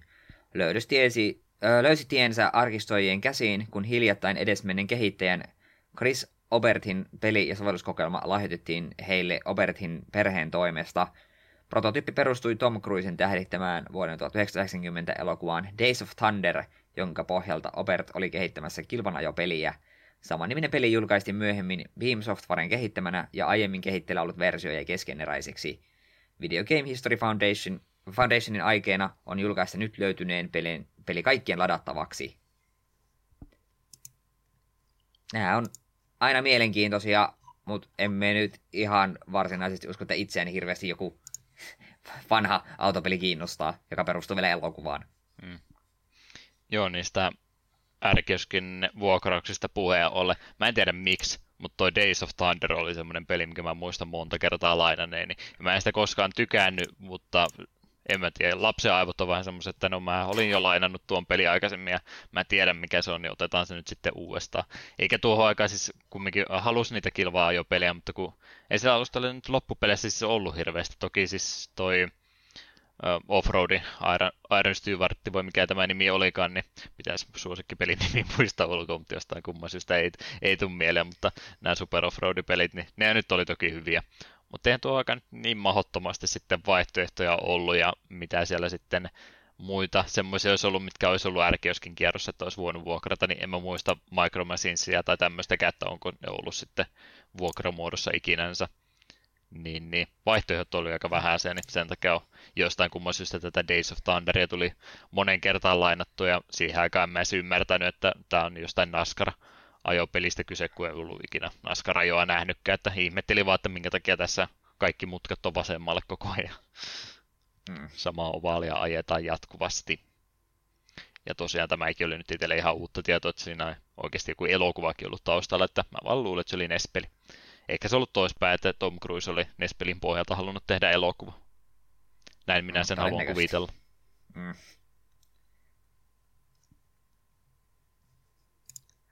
Joo, ei taida jo. enempää innosta. Ei tuo ihan ajatuksissansa. Sitä Kyllä, na- joo. Naskaru, Naskaru-urastansa haaveilee siellä. Niin, mutta eikö sitä varten pitää olla köyhä ja tyhmä, vai miten se South Parkissa meni? joo, ei jotain aineita, mitä maistella. Jep. Mutta jee, mennään vielä viimeiseen isompaan uutiseen. Maksiksen kadonneeksi luultu Sim Refinery-peli on jälleen löydetty ja laitettu jakoon Internet Archivein kautta. Phil Salvador julkaisi hiljattain artikkelin SimCityn yrityskäyttöön suunnitelluista käännöksistä, jossa hän mainitsi Chevronille tehdyn pelin olleen pitkään kateissa. Artikkelin huomannut lukija ilmoitti omistavansa kyseisen pelin kopion, ja lopulta kyseinen peli päätyykin jaettavaan muotoon. Peliä ei kehitetty prototyyppiasta pidemmälle, joten jotkin menuelementit eivät toimi, ja varsinaisia ohjeitakaan pelistä ei ole, mutta peli on siitä huolimatta pelattavassa kunnossa. Kyllä pitää simpeli olla joka ikisestä aspektista. Mm. Ja kyllähän ne aika monta simmeri peliäkin siihen aikaan vielä teki. Mm. Joo, ihan tota, ymmärrettävää kyllä, että tuo oli kumminkin SimCity semmoinen hyvä sekoitus ihan peliä ja samalla sitten opettavaakin elementtiä, niin ymmärrän kyllä, että minkä takia siihen aikaan on varmastikin kovasti kiinnostusta sitten ollut semmoiselta firmoilta, jotka pystyisivät sen omaan käyttöönsä myöskin kääntämään, että ei nyt, miten tämä Sim Refinerikin toimii, että se nyt se, sen pohjalta siis pystyy opettelemaan pelkästään, että ei se mikään simulaattori ole, että sä oppisit työtäsi tekemään sen kautta, mutta ihan sellainen pääpiirtettä ymmärtää, että mikä, mikä pala on missäkin ja mikä sen rooli tässä on, niin semmoinen tietynlainen tota, tota, pohjustus, niin varmasti ihan hyvä tuo on. Ja samalla vähän sekoittaa just sitä, että tämä on peli, tätä on hauska pelata ja tässä vähän oppiikin samalla sitten jotain. Ymmärrän kyllä, että on varmaan ollut semmoinen hyvä business-idea sitten näille maksikselle tuohon aikaan, että koitetaanpas tähän muotoon sitten tätä meidän suosittua peliä kääntä. En, mä en sitä itse alkuperäistä artikkelia lukenut, niin en nyt katsonut, oliko siellä muita tota, tota, lopullisia tuotteita, mitä ne olisi sitten ihan loppuun asti saatellut, mutta sen mä käsityksen saa, että kumminkin monelta suunnalta kyselyitä tulee, että voitaisiko SimCity tämmöiseen muotoon kääntää. Hmm. Näppärä peli tuo alkuperäinenkin kyllä on. Voisi sitä joskus uudestaan kokeilla. Ei sitä tai just edellinen jakso olla, kun me jotain SimCity-juttua puhuttiin. En kyllä muista, mihinkä se liittyy. Öö, Jollekin sivuraiteille eks... harhaudutti. Eikö se ollut jotain, että SimCity 3 tonnisen julkaisusta oli puhetta tuossa aiemmassa segmentissä. Näin se taisi olla. Jes, mitäs tuolla pikauutisten puolella sitten voisikaan olla? Isoimpi niistä oli varmaan tämä, ja mä laitoin sen vielä tänne pikauutisin sen takia, koska huhupuheista oli nyt vasta kyse. Eh, Push Squaren kautta nappasin tämmönen pleikkari sivusto, niin siellä oli eh, ollut juttua muutamista lähteistä, että tuo Bluepoint Game Studio – olisi nyt mahdollisesti siellä jotain peliä työstämässä. No, totta kai joku studio, äh, kaikki studiot on aina jotain työstämässä, mutta se, että mitä he ovat tällä hetkellä työstämässä, niin vähän remastereita sieltä olisi mahdollisesti pari tulossa. Bloodborne ei meitä kiinnosta, koska se on alle 10 vuotta vanha peli, mutta mikä on yli 10 vuotta vanha peli, niin olisi tuo Demon Souls, ja se on varmaan siellä listan kärkipäässä aina ollut, kun puhutaan, että mitkä pelit sen remasteri-käsittely ansaitsisi, niin ihan hyvä uutinen kyllä, jos nyt saataisiin tuo Demon Souls tuolta mun play, rikkinäistä Pleikkari kolmosesta pois ja mä pääsisin sitä sitten pelaamaankin joskus. Mm, se on kyllä varsin erikoinen teos, joka kyllä ansaitsisi remasterin, että sen vähän tie- tiettyjä kömpelyyksiä voisi korjata. Siinä ei aina, tiettyjen bossien AI ei toiminut aina ihan parhaalla tavalla. Ja t- haluan myös sanoa, että myös sydämen pysähtyy, kun sanoit, että, mehän, että me ei välitetä Bloodbornesta, koska kyseessä on yksi pleikkari sen parhaita pelejä, mutta onneksi jatkoit sillä kortilla, että koska se ei ole vielä tarpeeksi vanha. Mm. Kyllä sydämestä mennä ottaa. Että kyllä minulle, to- minulle todellakin kelpaa myös Bloodborne remasteroitu versio, siitä ei ole kiinni. Tänne vaan ja heti. Kunhan suotta yritin vähän ruveta täällä kitkaa aiheuttamaan. Mm. Joo, Bloodborne ja tämmöisten pelien ongelma kanssa on se siinä ollut, kun on sitten tuolla Pleikkarin neloselle suoraan tehty ja ihan sen alkuperäisen Pleikkarin nelosen ympärille, että sillä on Pro-versiotakaan vielä olla olemassa. En muista, kuinka vanha peli Bloodborne oikeasti on, että kaikki, mitkä on tässä viime, alle 10 vuoden jälkeen tota, julkaistu, niin me on mulla yhtä ja samaa massaa näköjänsä. Mutta mut silloin ei tainnut olla tätä parempaakaan pleikkaria vielä olemassa, ja se oli sitten tosiaan tuon alkuperäisen PS4 raamien ympärille rakennettu peli, niin se on varmaan ollut se yksi syy sillekin, että minkä takia sitä ei sitten PCllekään esimerkiksi koskaan portattu. 2015 että, tuli Bloodborne. Joo, siitäkin siis sen verran jo aikaa, älä sano, että miten siitäkin on niin kauan aika. Ne. niin, niin. Ne on vähän ollut tuommoisia noin pelit, että ne on sitten johonkin tiettyyn framerateen käpättyä ja jos saa sen metrikkomaan, niin sitten tapahtuu ikäviä asioita ja kyllä noista muista Dark Souls-peleistä on sitten PC-puolella justiin tämmöistä ongelmaa tullut ja melkein fanien toimista on pitänyt ne fiksata, kun ei näköjään kehittäjä itseensä on ne porttaukset niin kovasti kiinnostanut. Niin, niin. Sitä myöskin toivot, jos tämä tosiaan huhu pitää paikkaansa, niin ne on sitten sillä tavalla remasteroitu, että niitä voi sitten muillekin alustoille vielä julkaista. Mm. Y- ymmärrän yksin oikeuspelien tarkoituksen, mutta parempi se olisi, jos kaikki pelit olisi multiplatformeja. Mm. Siinä vähän kyllä kun tuo, että no Bloodborne kuitenkin on Pleikka olemassa, siinä se nettipelit enää vielä toimii, niin se, tuntuu, se vähän tuntuu hassulta remasteroitu versio siitä, mutta taas Demon Souls se on semmoinen, mitä on jo kauan toivottu just sen takia, kun se on ollut sen Pleikkari kolmosen vanki ja se nettipeli on jo katkaistu ja siinä on muun muassa edes bossi, mikä aika pitkälti luottaa siihen, että on muita ihmisiä linjoilla, niin todellakin olisi kiva, että etenkin jos siitä saataisi remake tai remasterointi. Bloodborne taas olisi just nimenomaan se, että katsotaan sitten kun Pleikkari Vitoinen, ja Vitoinen tulee, niin sille ehkä voisin kuvitella, että Bloodborne remasteroitas. Ja ehkä sitten myös samalla Jep. muille konsoleille. Tuskin Switchille. En jaksa uskoa, että Switch hyvin, hyvin, hyvin, hyvinkään hyvin hengittelisi Bloodborne sille työntäisi. Kyllä tämä todennäköisesti nyt ensi vuosi, kun taas uudet konsolit saadaan ensimmäiset kappaleet kuluttajien käsiin, eiköhän tuo seuraavan konsolisukupolven alku tulee olemaan muutenkin aika samanlainen kuin edellinenkin, että aika paljon remasteria ja uudelleen julkaisu tulee ensimmäistä pari vuotta olemaankin sitten. Hmm. Tai eiköhän tämmöistä uutista siellä enemmänkin sitten rupea tässä lähiaikoina olemaan. Mm. Mitäs muuta mä tällainen pikauutisi olin laittanut, jota mä en olisi muistanut kaikkea ylöskään laittaa. No, yksi oli tämä Kingdom, Kingdoms of Amalurin eh, re-reckoning, mikä on hienosti nimetty uudelleen. Aivan kamala nimi. Joo, hyvä re-reckoning. Nyt Japanin nimeämistapa aina voittaa.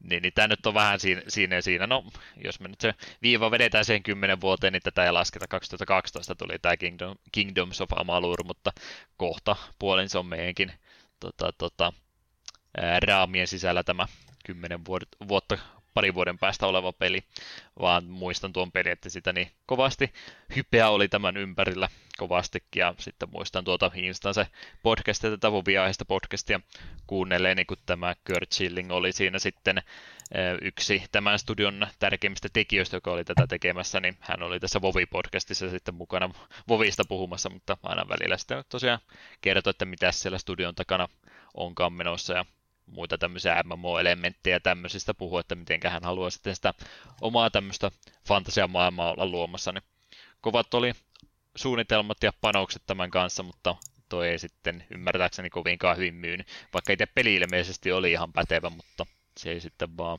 kuluttajien käsiä asti löytänyt. Joo, tuo oli joskus Pleikka kolmosen aikaan, niin PS Plusassa ja me sitä kautta sen pelasin. Ja kyllä me siihen aika, aika pirusti tunteja työnsin mun mielestä se taistelumekaniikan hahmon kehitys siinä oli äärimmäisen hauskaa hommaa. Mutta sitten just se tarinapuoli jäi vähän heikoksi ja oli se vähän semmoinen, että ei se mitään suurta impaktia ihmiseen, ihmisiin tehnyt, vaikka sen pelaaminen olikin itse asiassa ihan kivaa. Niin ei minun tuo kyllä yhtään haittaa, että siitä tulee tällainen uusinta versio. Ehkä se sitten vähän paremmin löytäisi pelaajansa. Mut, mutta siitä pidän kiinni, nimi on aivan kamala. Ollaan sitten eri mieltä. Yes, vielä jatketaan tätä osiota eteenpäin ja puhutaanpa nämä romhacking jutut sitten läpi. Mä olin näköjään alitajuntaisesti skipannut kokonaan tuon romhackin valkkaamisen. Kyllä mä selailin ne läpi, mutta ei siellä mitään isompaa julkaisu nyt viime viikkona ollut. Ja sitten mä katsoin fanikäännösten määrää, mitä tässä uutta ihmeellistä oli, niin totesin, että eiköhän tämä voi tällä kertaa skipata. Niin puhutaanpas niistä fanikäännöksistä sitten mieluummin, ja jos tuo Eetu niistä malttaa meille jotain kertoa. Joo, ensimmäisenä olisi Soul Eater Medusa no Inbo, eli Soul Eater Medusa's Plot. Nintendo DSlle lokalisoimatta jäänyt samannimisen animesarjaan perustuva toimintapeli. Kehittäjänä Eitning ja julkaisina Namco Bandai, vuosi 2008. Pelihahmoa ohjaillaan D-padilla ja liikkeet tehdään suliskynää käyttämällä. Ja käännöstiimissä on Illidans, Envy Plays, Phantom ja Soul Reaper. Onko sinulle Soul Eater anime kautta manga tuttua? Lokon spotannuja kuvia siitä, mutta en, en ole jaksokaan nähnyt. Mie aikoinaan sitä muutaman jakson katoin, ja vaikka se oli varsin kehuttu, niin se ei jotenkin omalla kohdalla lähtenyt, että varmaan joku viitisen jakso olisi, kunhan me katsoin, niin totesin vaan, että ei, ei, ei ole minun juttu. Vaikka tavallaan ymmärsin, että minkä takia se on ollut ihan suosittu. Se kyllä ilmeisesti on semmoinen, että se on jo loppunutkin jonkin aikaa sitten. Mm. 2008-2014 tuossa oli puhetta, että silloin olisi tullut ja en tiedä, onko ne noita manga-sarjaa vaan mitä. No, kumminkin semmoinen sarja, että ilmeisesti ei, ei taida enää olla aktiivinen. On varmaan ollut jossain ihan lehtihyllyn tota, tota, manga-pokkareiden joukossa, niin on varmaan Soul tällä Suomessakin ollut. Sen verran Joo, kyllä sitä Suomessa. Joo, kyllä me muistan, että Suomessakin niitä on pokkareita ollut myynnissä, ainakin kirpparilla tämmöisillä nykyään. Hmm. Ei pysty kaikkea. Hmm. Sitten Ike Ike, Neketsu Hakebu, Supette Korade Dairantou, eli Crash and the Boys Ice Challenge, Go Go, Go Neketsu Hockey Club Multisport Battle, että on nämä ihania nämä japanilaiset lyhyet nimet. Mm, Teknoksen kehittämä lätkäpeli, jossa Kunio-kun sarjastutut hahmot Alussa on NES, julkaisu 92 ja valikot käänsi El Duderino. En tuota Ice Challengea ole kyllä kokeillut, mutta se Crash the Boys Street Challenge oli ihan hauska NES-peli, sitä tuli joskus emulaattorilla mätkittyä, vaikka tietyt lajit siinä hankalia olikin. Samat hahmot oli siis siinäkin. Joo, se kyllä monelta mennyt just ohi, kun on jotain Reverse Tyrannismia pelannut, ajatella, että ne on sen alkuperäishahmoja, mutta Japanissahan näitä kun joku pelejä sitten on tosi pitkä liuta ollut ja niitä vaan tajuttu muualla, että ne on sitten ihan tämmöinen kokonainen sarja sitten niiden ympärille rakennettu, mitä mm. tuota Ice Challengen tuota, tuota pelivideota kattelin, se näytti ihan tuolta Nessia Ice Hokilta, mutta kun joku niin hahmoilla, ilmeisesti vielä vähän väkivaltaa siihen lisää päälle, niin eikö sitä voi mitään muuta kuin tykätä vaan. Niin, no eikö siinä vaikka ole aika lähellä sitten Nintendo World Cupia, paitsi sitten jääkiekko. Hmm. Vaarallinen laji. Onhan se. Sitten Super Naso Puyo Rulues Ruus, neljäs osa Puyo Puyon alasarja Nasu Puyoa, josta toista pelaajaa vastaan pelaamisen sijaan ratkotaan Puyo Pulmia. Super Famicomille vuonna 1995 kehitti Panpresto ja julkaisi Compile. Käännöstiimissä Momochi Akarpak Floatena Celerity 910 ja Binary Hedgehog. Puja pujakin on näköjään aika paljon, kun niillä on kerran ihan alasarjojakin. Joo, kuulostaa siltä, että siellä on joka toinen kuukausi uusi Pujo Pujo peli tullut jossain muodossansa. Mm. Eikö se ollut toi sama peli nyt, mitä tuossa mm, tota, tota, Game Gear Mikrossa puhuttiin, että sielläkin oli jossain paketissa sama ne sopu jo Arleno Rouge olisi tuolla keltaisessa, niin se on varmaan tämä sitten justi. Todennäköisesti joo. Mitä vaan miettii tuommoista peliä nykypäivänä, kun mä tähän oli kirjoittanut, että näitä pujopulmia ratkotaan, niin käytännössä siis samaa, mitä taitaa nykypäivänä olla ihan minipelinä suoraan niissä peleissä, että sulla on se yksin pelitila, mikä sulla on annettu, että tämmöinen on pelipöydän tilanne tällä hetkellä ja käytä X määrä vuoroja ja ratkaise sen näillä paloilla, niin semmoisesta pelistä kyse, niin en tiedä, onko semmoiselle tänä päivänä niin hirveästi omaan pelin tarvetta, kun se tuntuu noihin ihan pääsarjan Pujo Pujo peleihin toimivan tämmöisenä omana sivupelinä se ihan hyvin. Mm. Joo, ei varmaan Pujo Pujossa tällä kertaa enempää. Sitten Kaiketsu Jan Macharu 2 Karakuriland Radical Ninja Janchamaru 2, Karakuriland, Kid Niki 2, Karakuriland. Jesus, miksi, mikä ihme nimi on taas? Saa valita, että kumpaa nimeä käyttää. No sentään. Mm, Airemin kehittämä ja julkaisema Famicom tasohyppely vuodelta 1991. Pelin ensimmäinen osa julkaistiin Japanissa ja Yhdysvalloissa 87, mutta jatko-osa ei lokalisoitu. Käänteenä Synx Oxhide. Radical Ninja kyllä kuulostaa hämärästi tutulta. No, se kuulostaa 80-luvulta kovastikin, Radical ja Ninja samassa. No, se on kyllä totta. Kuulostaa myös kovasti Jenkkien lokalisoinnilta.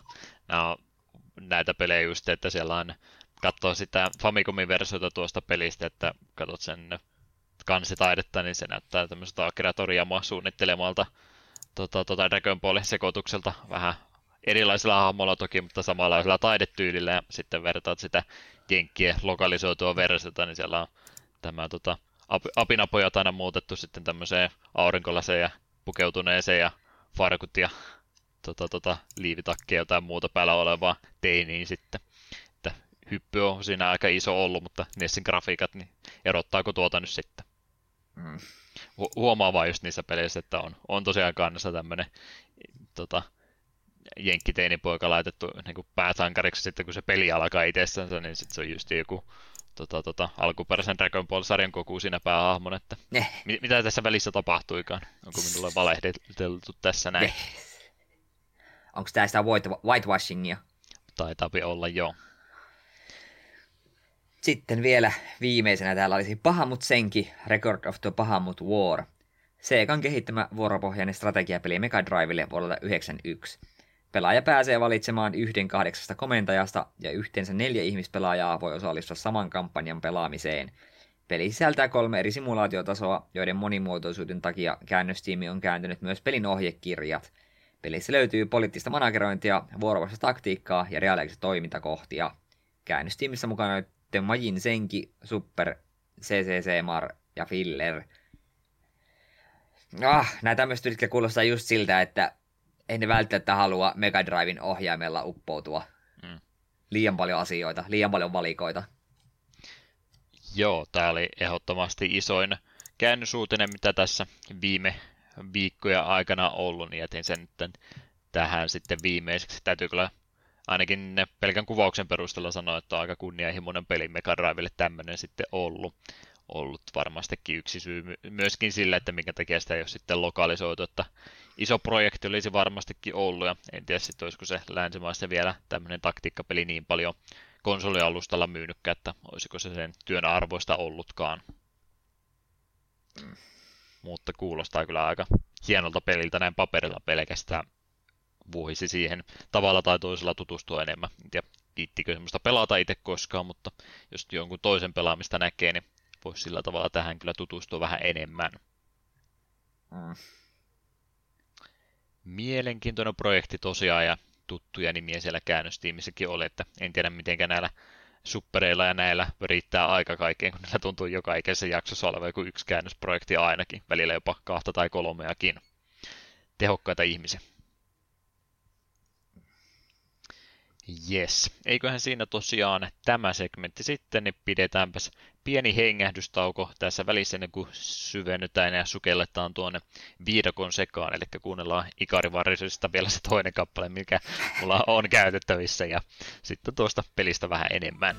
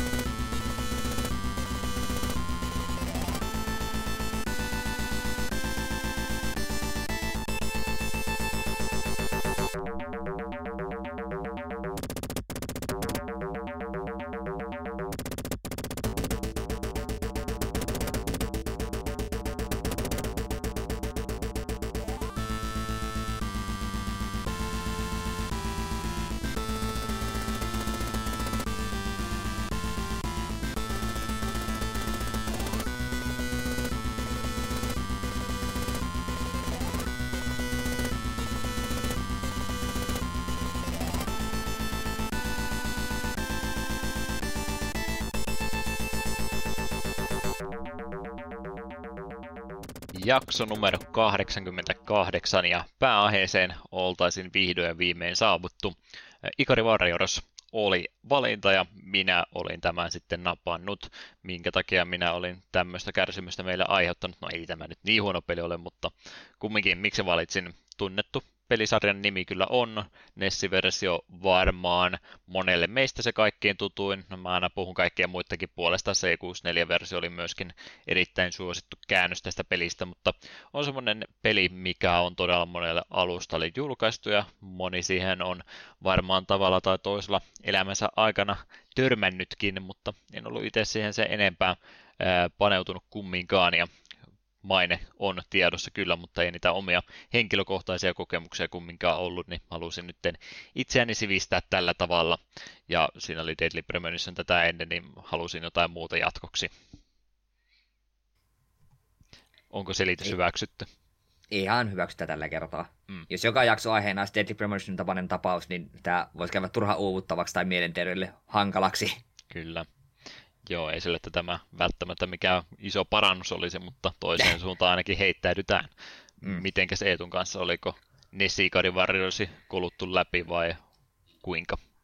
Öö, joskus pelikuva vähän nähnyt ja aika usein kun puhutaan Nessin tällaisista heikommista peleistä, niin Ikari Warriors yleensä tupsahtaa sieltä esiin. Että ainakin minulla on niin ollut semmoinen käsitys, että se NES-versio ei ole ollut mikään kovin pidetty.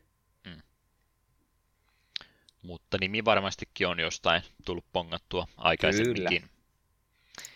Jeps, jeps. Tuossa tosiaan SNK kehittämästä pelistä olisi nyt kyse ja meillä on SNK-peleistä ollut muutama aikaisemminkin esimerkki. Kristallis oli tuossa about vuosi sitten, eikä sitä nyt hirveästi enempää voi olla, tai 5-60 jaksojen joukossa muistaakseni, oli meillä Kristallis tuossa viime vuoden puolella, ja sitten SNK on omistama studio, tämä Naska, joka teki tämän Neo Turf Masters, niin se taisikin olla, olisiko se samana vuonna ollut? Jakso 40, mun se täällä lukee.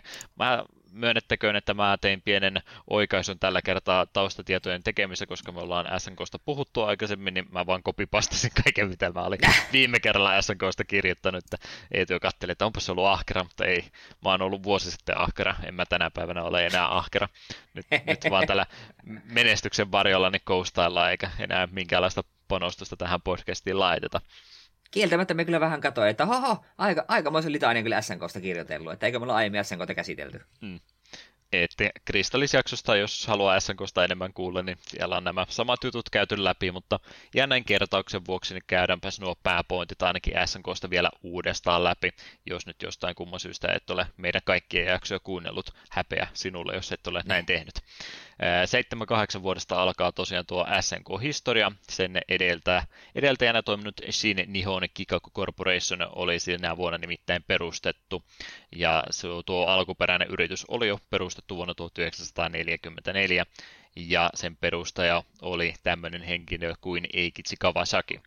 Tittelistä huolimatta hän kumminkin osallistui sitten ihan tänne pelin kehitykseenkin, että hän oli tämmöinen moniosaaja, joka bisneksen hoitamisen ja juoksevien asioiden lisäksi niin osasi myöskin näitä pelin kehityksen puoliinkin niin myös osallistumaan. Ja New Japan Projecti nimellä tuo ää, tota firma tunnettiin sitten täällä englann, tai tota englanniksi. En mä tiedä, käytettiinkö sitä hirveästi muualla, mutta jos sen englanninkielisen muoto haluan kääntää, niin se olisi siis tuolla tavalla. Osmo Wars oli heidän ensimmäinen pelinsä, mitä he saivat julkaistua vuonna 1979. Oikeastaan jos ei nyt suora klooni, niin aika paljon vaikutteita suoraan Space Invadersista oli tuo peli siis ottanut. Ja, ja, ja, mitäs mä täältä muuta voisin teille kertoa. SNK Corporationiksi tuo nimi muutettiin täällä sitten vuonna 81, ja siitä tuli lopullisesti virallinen nimi vuonna 86.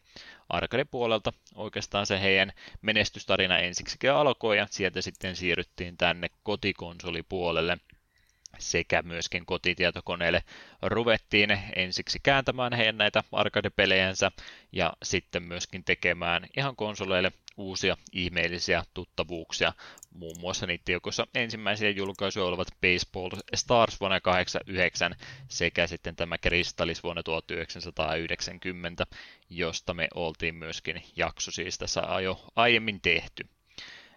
SNK omisti myöskin tämän Neo Geo-brändin, eli näitä arcade-laitteita ja sitten myöskin kotikonsoleita tuolla nimellä julkaistiin. Osa niistä oli alun perin tarkoitettu vain vuokrauskäyttöön, mutta myöhemmin sitten niistä tuli ihan tämmöisiä kaupan hyllyllä, pelikaupan hyllyllä myytäviä laitteita. Ja näiden kotikonsoli kausien aikana siellä sitten moni muukin pelisarja sai alkunsa, muun muassa King of Fighters ja Metal Sluggia, Samurai Showdownia ja Art of Fightingin pelisarjoja aloiteltiin justiin näiden kotikonsoleiden kautta. Ja, ja, ja, mitäs täällä muuta olisi? 94 Neo CD julkaistiin sinä vuonna Japanissa. Naska Corporation ostettiin vuonna 1996, joka oli tosiaan tämän Neo Turf Mastersin tehnyt, niin siitä tuli osa SNKta silloin 96 vuonna. 97 vuonna tuli Hyper Neo Geo 64, korvasi noin aikaisemmat järjestelmät, mitä he olivat julkaisseet. 98 he tekivät Neo Geo Pocketin, ja, ja, ja sitten vuosituhannen vaihteen jälkeen, kuten aika monella muullakin studiolla, rupesi nämä peli, pelien kehittämiseen vaadittavat resurssit käymään niin isoksi ja ää, marginaalit noissa tuotoissa käymään niin huonoiksi, että rupesi sitten taloudelliset vaikeudetkin vaikuttamaan myöskin SNK tuossa vuosituhannen alkupuolella ja he joutuivat sitten lopettamaan toimintansa vuonna 2000. Heidän omistusoikeutensa IP päätyivät tämmöiselle Arusa-nimiselle valmistajalle. Tämä on suoraan kauhutarina alkulause tämä, että patsinkolaiten valmistajalle menee nämä IP. Huonompaa, huonompaa tarinan alkua voisi keksiäkään, eikä loppua myöskään niin, niin he rupesivat sitten julkaisemaan Pachinko-laitteita ja näitä väännöksiä niistä noista SNK-pelisarjoista, mutta tämä perustaja Eikichi Kawasaki lähti tuota SNK samoihin aikoihin ja perusti uuden firman Pretsasoftin, joka onnistui sitten myöhemmin hankkimaan julkaisuoikeuksia takaisin näistä aikaisemmista pelisarjoista. Ja tässä kohtaa rupeaa vähän tuo SNKn historia menevään sekaisin, kun noita omistusoikeuksia on vähän ympäri maailmaa, mutta tämä Playmore oli sitten tämä alkuperäisen omistajan kehittä tai julkaisema perustama uusi yritys, joka sitten rupesi tätä alkuperäistä SNK-omaisuutta takaisinpäin hankkimaan, haastoi muun muassa tuon Arusen siinä oikeuteen näiden pelisarjojen väärinkäytöstä ja saivat sitten vuonna 2003 tuon SNK-nimen takaisin itsellensä. Sitä myötä tuo nimikin muuttui SNK Playmoreksi. Ja, ja, ja tosiaan oikeudenkäynnit he voittivat ja isot korvausrahat siitä saivat, niin siinä mielessä semmoinen hyvä startti uudestaan oli SNKlle tuo oikeuskäynnin voittaminenkin. Sen jälkeen noita SNK-pelejä on kovastikin uudelleen julkaistu ja kokoelmapaketteja niistä on kovasti saatu. Switchillähän tässä taisi viime toissa vuonna tulla tämä yksi kokoelma näistä SNK-peleistä, että monessa eri muodossa näitä heidän pelejänsä on päässyt sitten uudestaankin vielä pelaamaan. Ja sitten ihan tämmöiset King of Fightersin kaltaiset pelisarjat, niin on vielä muutamia semmoisiakin pelisarjoja, jotka on saanut ihan uusiakin osia. Ja, ja, ja siinä se oikeastaan rupesi olla Playmore-nimi, sitä ei ymmärtääkseni enää käytetä, että taitaa olla ihan SNK-nimellä tänäkin päivänä jälleen kerran voimissansa. Vähän siinä mutkia on matkalla ollut, mutta jälleen kerran tuntuu SNKlla ihan hyvin menevä. Ei nyt mitään isoja rahoja varmastikaan vanhojen pelien julkaisemisella onnistu saamaan, mutta nimi elää kumminkin ja voi edelleen hyvin. Hmm.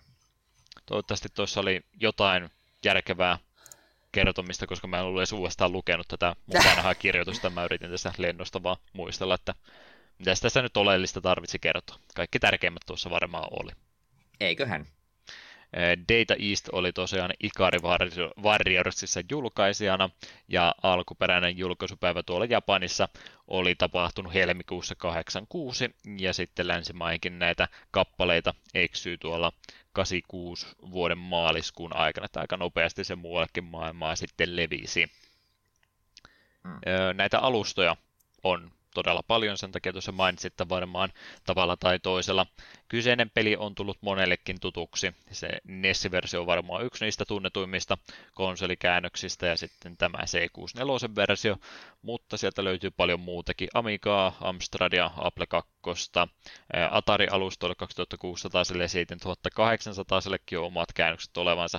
Rupesin miettimään, että haluanko mä välttämättä Atari 2600 se Ikari Warriorsia edes pelatakaan, tuskinpa. Atari STtä, MSX, PC-käännöksiäkin tästä on, ja sitten näitä uudelleen julkaisukokoelmien kautta, niin on tuolla Pleikkarin puolella, kolmosella ja nelosella ja PSPllä muun muassa ollut. Windows-käännös on olemassa ja Spectrumin versio näköjään myöskin. Tuskinpa tässä edes kaikki oli, että pointtini oli kumminkin se, että melkein kaikille kyllä jonkinlainen käännös Ikari Warriorsista on olemassa. Ja genre, jos tämä johonkin pitäisi laittaa, niin tämmöisestä ylhäältä päin kuvatusta shooterista tässä nyt sitten olisi kyse. Huhu, onpa siinä taustatietoa kovastikin. Itse tarinasta ei varmaan ei tule ihan hirveästi ole kerrottava. Joo, eipä hirveästi. Tavoite on päästä Ikari kylään ja matkan varrella on ihan perkeleesti vihollissotilaita ja pelihahmoina on punaisin pukeutunut Ralph ja sinisin pukeutunut Clark. Se oli siinä ei ole Ikari Warriors Lorea sulla nyt enempää kerrottavaksi. Ei ole vähän. Yritin tutkia totesi, että jos tämä peli ei tämän enempää tietoa mulle anna, niin en minä sitten yritäkään enempää. Hmm. mitäpä sitä tuommoiseen 80-luvun arcade-peli enempää tarinaa tarvitsisi olla, että ase on kädessä ja ase laulaa puolesta. Kyllä.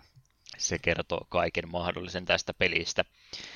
Joo, tosiaan ylhäältä päin kuvattua shooteria tähän aikaan, siis olisi kyseessä vähän samantyyppistä, voidaan kuvitella, että lähdetty pelikenreä ensin luomaan ihan shoot'em kautta, että automaattisesti scrollaa eteenpäin, mutta nyt annetaan sitten pelaajalle käsiin ihan tämä etenemisnopeus, että sun ei tarvitse todellakaan peliruudun vierittämällä vauhdilla mennä eteenpäin, vaan sä pääset nyt itse valitsemaan se, että kuinka nopeasti pelissä edetään eteenpäin. Pikkasen toki rajoitetaan sitä, että ei voi ihan loppuajoksi jäädä paikoilleensa, mutta kumminkin ne ei pelikuolemia aiheudu siitä, että peli pakottaisi liian nopeasti menemään vaaralliselle alueelle. Miten on ylipäätänsä tämmöisen tyyppisiä genren pelejä, niin tuleeko mitään muita vanhempia esimerkkejä mieleen? Commandohan nyt varmaan on se alkuperäinen, minkä ympärillä monet on rakennettu, mutta ei näitä nyt sillain, sillä tavalla ainakaan mieleen ole nimeltä jäänyt, että niistä sillä hirveästi enempää puhuisi.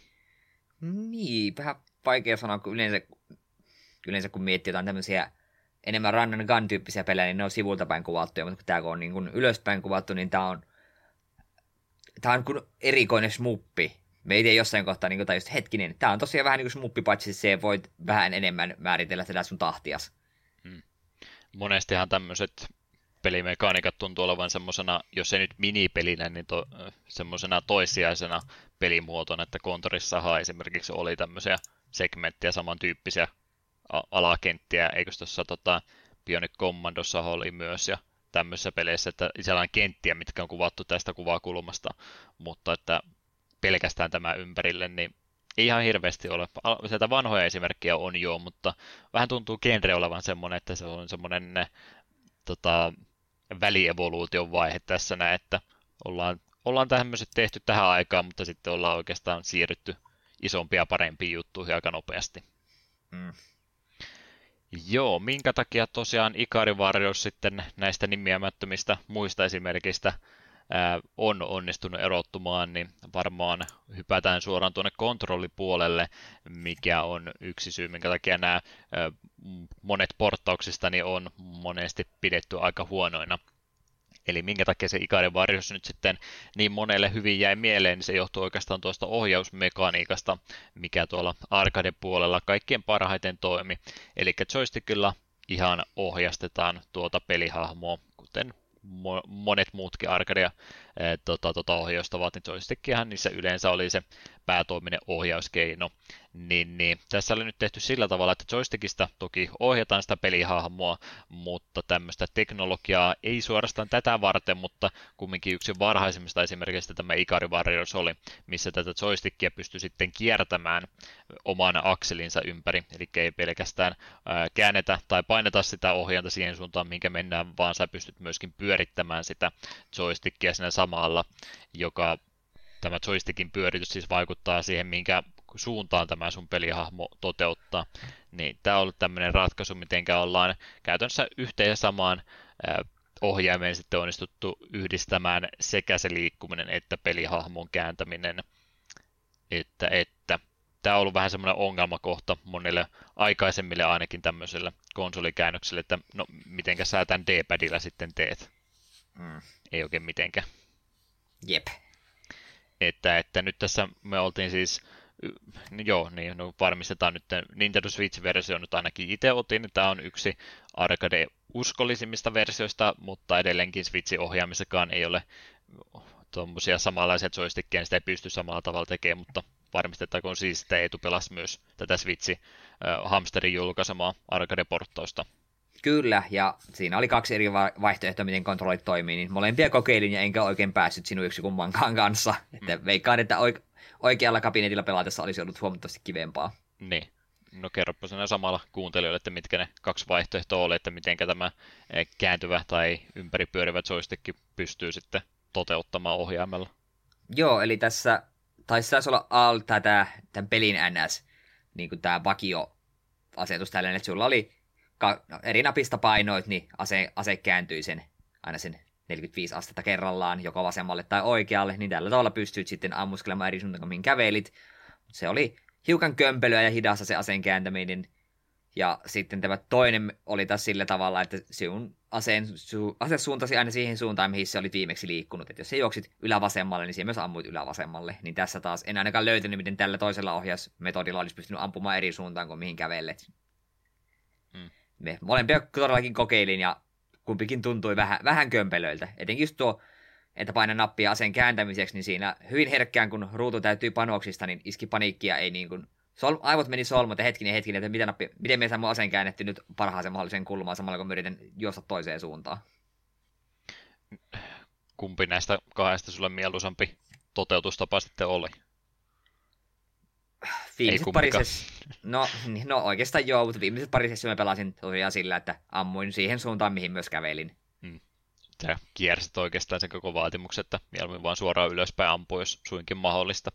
Joo, se on vähän semmoinen tietyllä tapaa rajoittava tekijä, kun sillä tavalla lähtee pelaamaan, mutta ymmärrän kyllä, kun se on sitten se luontevin tapa, kun ei tarvi mihinkään muuhun keskittyä kuin se hahmon liikuttamiseen, ja sillä nyt aika monesta tilanteesta kyllä selviytyykin. Jep. Tuo on kieltämättä vähän hankala, ja just se ongelma on ollut, kun ei pysty oikein tota samalla tavalla toteuttaa, niin mitä mäkin tuossa Hamsteri Arcade Archives-julkaisussa yritin sitten hyödyntää, niin mä oikeastaan yritin pakottaa itteni käyttää niitä painikkeita. Se on todella kaukana sitä alkuperäisestä ideasta, mutta se on tietyllä tapaa kumminkin luotettavampi, että yksi painallus on aina tämän saman verran kääntymistä. Mä en tiedä, onko se Switchin tattiohjaamissa vika vai minkä takia, mutta mulla oli jotenkin niin hankala saada sitä koskaan siihen asentoon, minkä mä sen halusinkin, että onko ne sitten noin Dead Zoneit jotenkin hölmösti toteutettu vai mikä siinä on, mutta jotenkin tuntuu, että se aina sojotti ihan väärään suuntaan ja välillä kun se joystick palautui takaisin normaaliin asentoon, niin se vielä siinäkin kohtaa se pyöri se hahmo. Jotenkin tuntuu aina hakemiselta sen tatin kanssa, mitä mä niin ajattelin, että se olisi sillä paljon helpompi tehdä, mutta ei se ainakaan Switchin ohjaimella mun mielestä kovinkaan hyvin koskaan, ei, ei kovinkaan luotettavalta koskaan tuntunut. Jep, sepä että, että miettii nyt sitten nyt, jos mennään jo tässä kohtaa miettiä, että miten noin muut vastaavanlaiset pelit on, on näitä asioita toteuttanut, niin siinä mielessä mä oon ihan kiitollinen, että on tekniikka mennyt eteenpäin, että mie- mieluummin pelaa sitten ihan twin stick että se olisi niinku se ampumis painike siellä toisessa tatissa ihan suora, että kun sä vaan painat sitä tattia tai käännät tattia vaikka eteenpäin, ylöspäin, niin se ampuu myös ylöspäin. Että sun ei tarvitse pelkästään siihen hahmon kääntämisen keskittyä ja nyt tässäkin Ikarin varjossa sitten vielä tuo itse ampumisnappulahan siis ei ole näissä käännöksissä ollenkaan, vaan se on oma, oma painikkeensa, koska kääntyminen on oma toimintonsa ja ampuminen on oma toimintonsa. Niin ihan hyvä, että nykypelit tekee sen sitten sillä oikeastaan tämän tyyppiset, että se on se hahmon kääntäminen ja ampuminen, niin yksi ja sama asia. Jep, minä vähän yllätyin, että tuossa Hamster-julkaisussa ei ollut yhtenä vaihtoehtona tällaista twin stick-ohjausta. Mm. Se ei olisi ollut alkuperäisen mukaista, niin mä ymmärrän, minkä takia sitä ei tähän arcade eh, perfekti käännöksiä haluttu ottaa, mutta jos tämä haluaisi modernisoida pelin, niin se olisi se ykkösasia, mitä pitäisi tehdä. Toinen tapahan myös, miten tämän tyyppisiä pelejä on sitten lähetty korjaamaan tai tätä genreä viemään eteenpäin, niin on toinen vaihtoehto, mikä ihan pätevä on myöskin se, että sulla on vaan se D-pad pelkästänsä, mutta sulla on sitten joku selkäpainike, mistä sä pystyt sen kävelimissuunnan laittaa sitä lukkoon. Et se on mun mielestä kans ihan pätevä ratkaisu ollut siihen aikaan, kun ei sitä toista tota, tota, arcade-tattia tai ensimmäistäkään välttämättä ole ollut käytössänsä, mitä pystyisi käyttämään analogitattia, siis eikä mikään arcade-tatti. Niin mm. se on myös mun mielestä semmoinen ihan pätevä juttu, että vähän se tietysti vaatii lisää ajattelua ja joutuu sitä keskittymistä siihenkin laittaa, että pidetäänpä se nyt liipaisin sormi koko ajan herkässä, että tämä liikkuminen menee ihan täydellisesti, mutta mun mielestä se on ihan pätevä tapa myöskin tuo liikkuminen tämmöisissä peleissä toteuttaa. Jep. Huomaat, että mä haluan puhua mieluummin kaikista muista peleistä kuin Ikari Warriorsista. Valitettavasti, valitettavasti tämä käy monesti näissä genrensä vanhemmissa edustajissa, että ne, ne tämmöiset epäkohdat niin nousee näin paljon paremmin esille, kun niitä rupeaa sitten uudempiin peleihin vertailemaan. Mutta joo, palataanpa nyt ainakin toistaiseksi vielä takaisin tähän alkuperäiseen Ikari Warriorsiin. Eli jalkasiahan tuossa nyt sitten lähetään alunperä, tai tota ihan startissa liikenteeseen, kuinka kuolematon sankari meidän Rampo onkaan, eikö hetkinen, mikä se nimi nyt taas oliika? Ei Rampo. Ei, ei Rampo, se se oli. Joo, eihän nämä raukat kestä yhtään mitään, se on yksi luoti, yksi räjähdyksen pienikin hipasu, niin ukkohan puree tuhkaa välittömästi. Ja, ja kosketus on... toiseen vihollisen taitaa myöskin tappaa heti. Joo, kyllä, mutta yleensä, se on, yleensä niitä luoteja tulee sen verran, että sut ensimmäisenä teloo.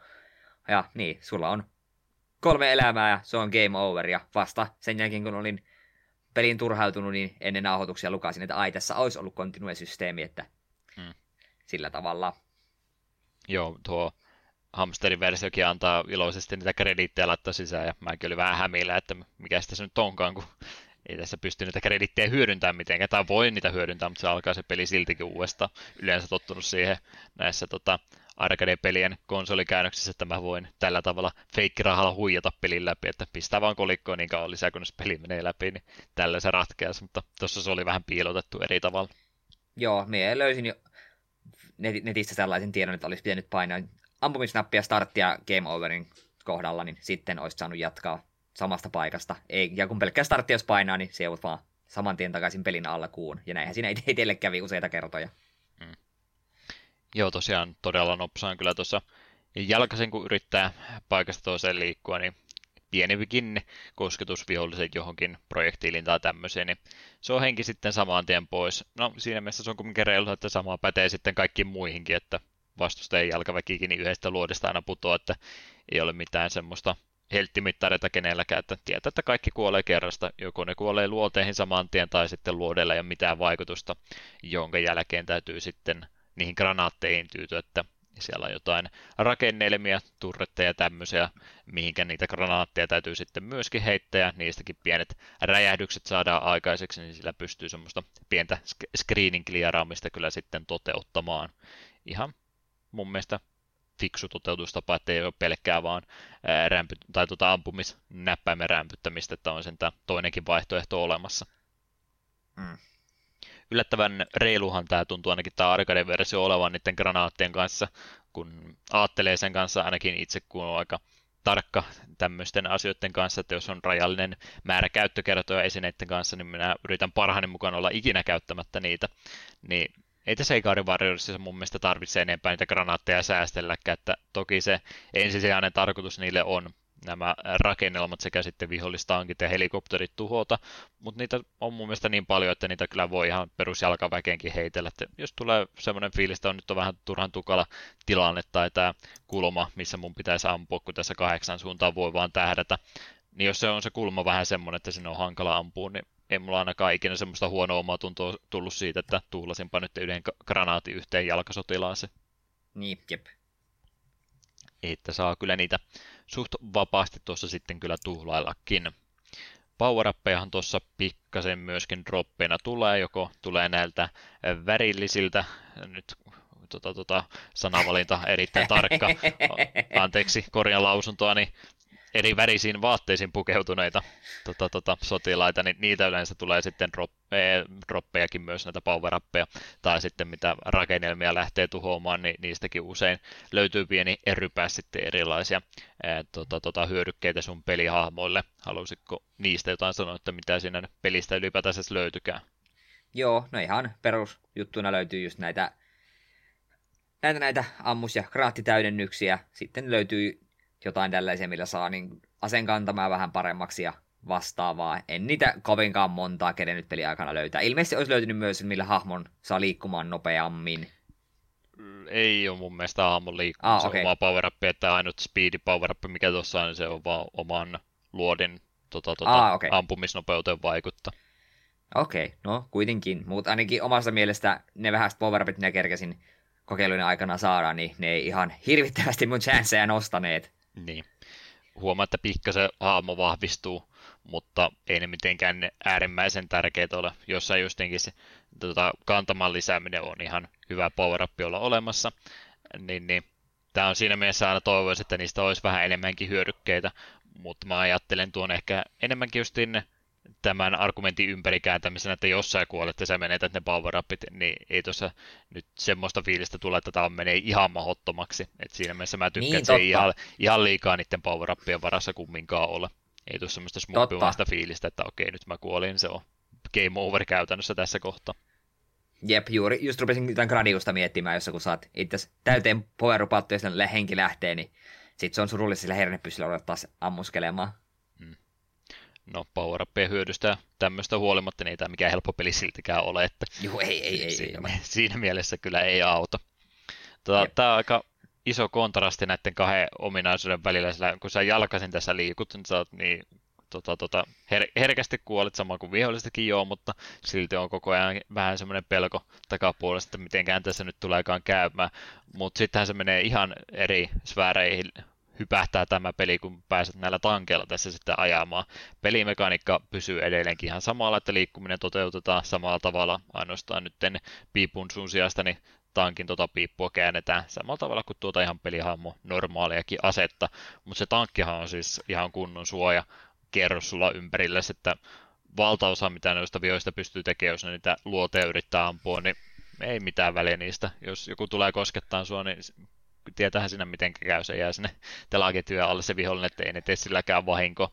Että, että tankillakaan ei nyt ole mitään helttimittaria, se pystyy tuommoista perusluotisadetta kestää ihan loputtomiin, ei mitään siinä mutta se, millä se sitten on heikko, niin just näille granaateille ja sitten myöskin muille tykkitulille, että ei se mikään kuolematon se tankki ole, mutta onhan se ihan hirmuinen hyppy eteenpäin, että sä kauhean peloissaan pelaat, tota, kun sä jalkasin liikut ja sitten sä saat tankin ja yhtäkkiä tulee tämmöinen fiilis, että mä oon ihan kuolematon tässä näin, kunnes sä sitten ei olekaan.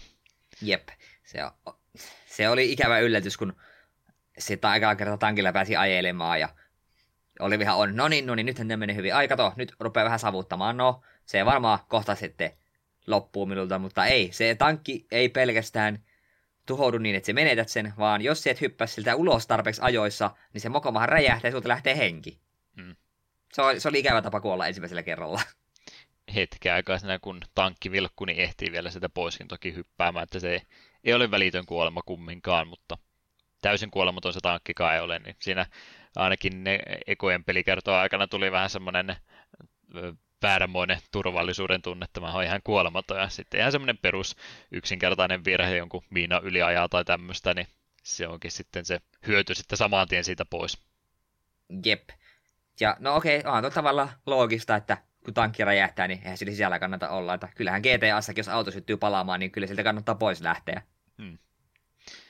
Joo, yksi tota elementti, millä tätä tankin ylivoimaa on yritetty tässä, tai ainakin on, ainakin kuvittelisin, että on yritetty justiin sen takia vähän estellä, ettei se pelkästään tankin ajamisen mene, niin tällä tankilla on oma sitten tämän polttoainemittari olemassa, että kuinka kauan sä pääset tällä ajelemaan. Yksi näistä power mitä tuossa äsken muutamia sanottiin, niin on sitten tämä ihan lisäpolttoaine, mitä sä pystyt myöskin joukosta löytämään.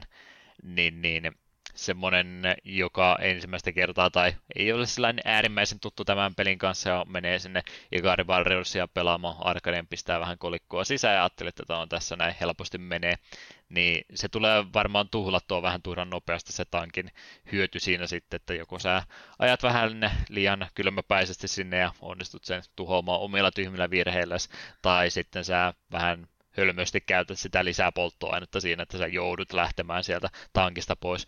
Huomauta, että kun on tässä kohtaa, mä en tätä logiikkaa vieläkään ihan ymmärtänyt, että kun tankista loppuu bensiini, niin minkä takia se silloinkin räjähtää. Ootko ikinä ajanut auton täysin tyhjäksi? No ei se ole varmaan mun mielestä räjähtänyt ikinä.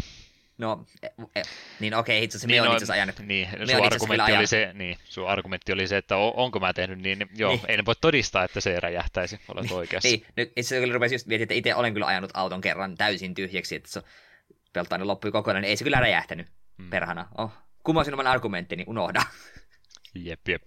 No, tämmöinen omituisuus siinä kumminkin on. Eipä sä nyt ole no, on se sen verran väliä, että jos se nyt jäisi kokonaan paikalle, niin okei, se olisi sitten siinä, mutta nyt se räjähdys aiheuttaa se, että täytyy nyt vähän sitä polttoainettakin siinä tsiikailla, että jos on sellainen tilanne, että ei nyt pääse enää mistään lisää löpöä hakemaan, niin täytyy sitten tarpeeksi ajoissa myös turvallisesti sieltä poistua ja huomioida myös sitten kaikki ne muut viholliset, mitä siinä lähiympärillä sitten voisi vielä myöskin olla.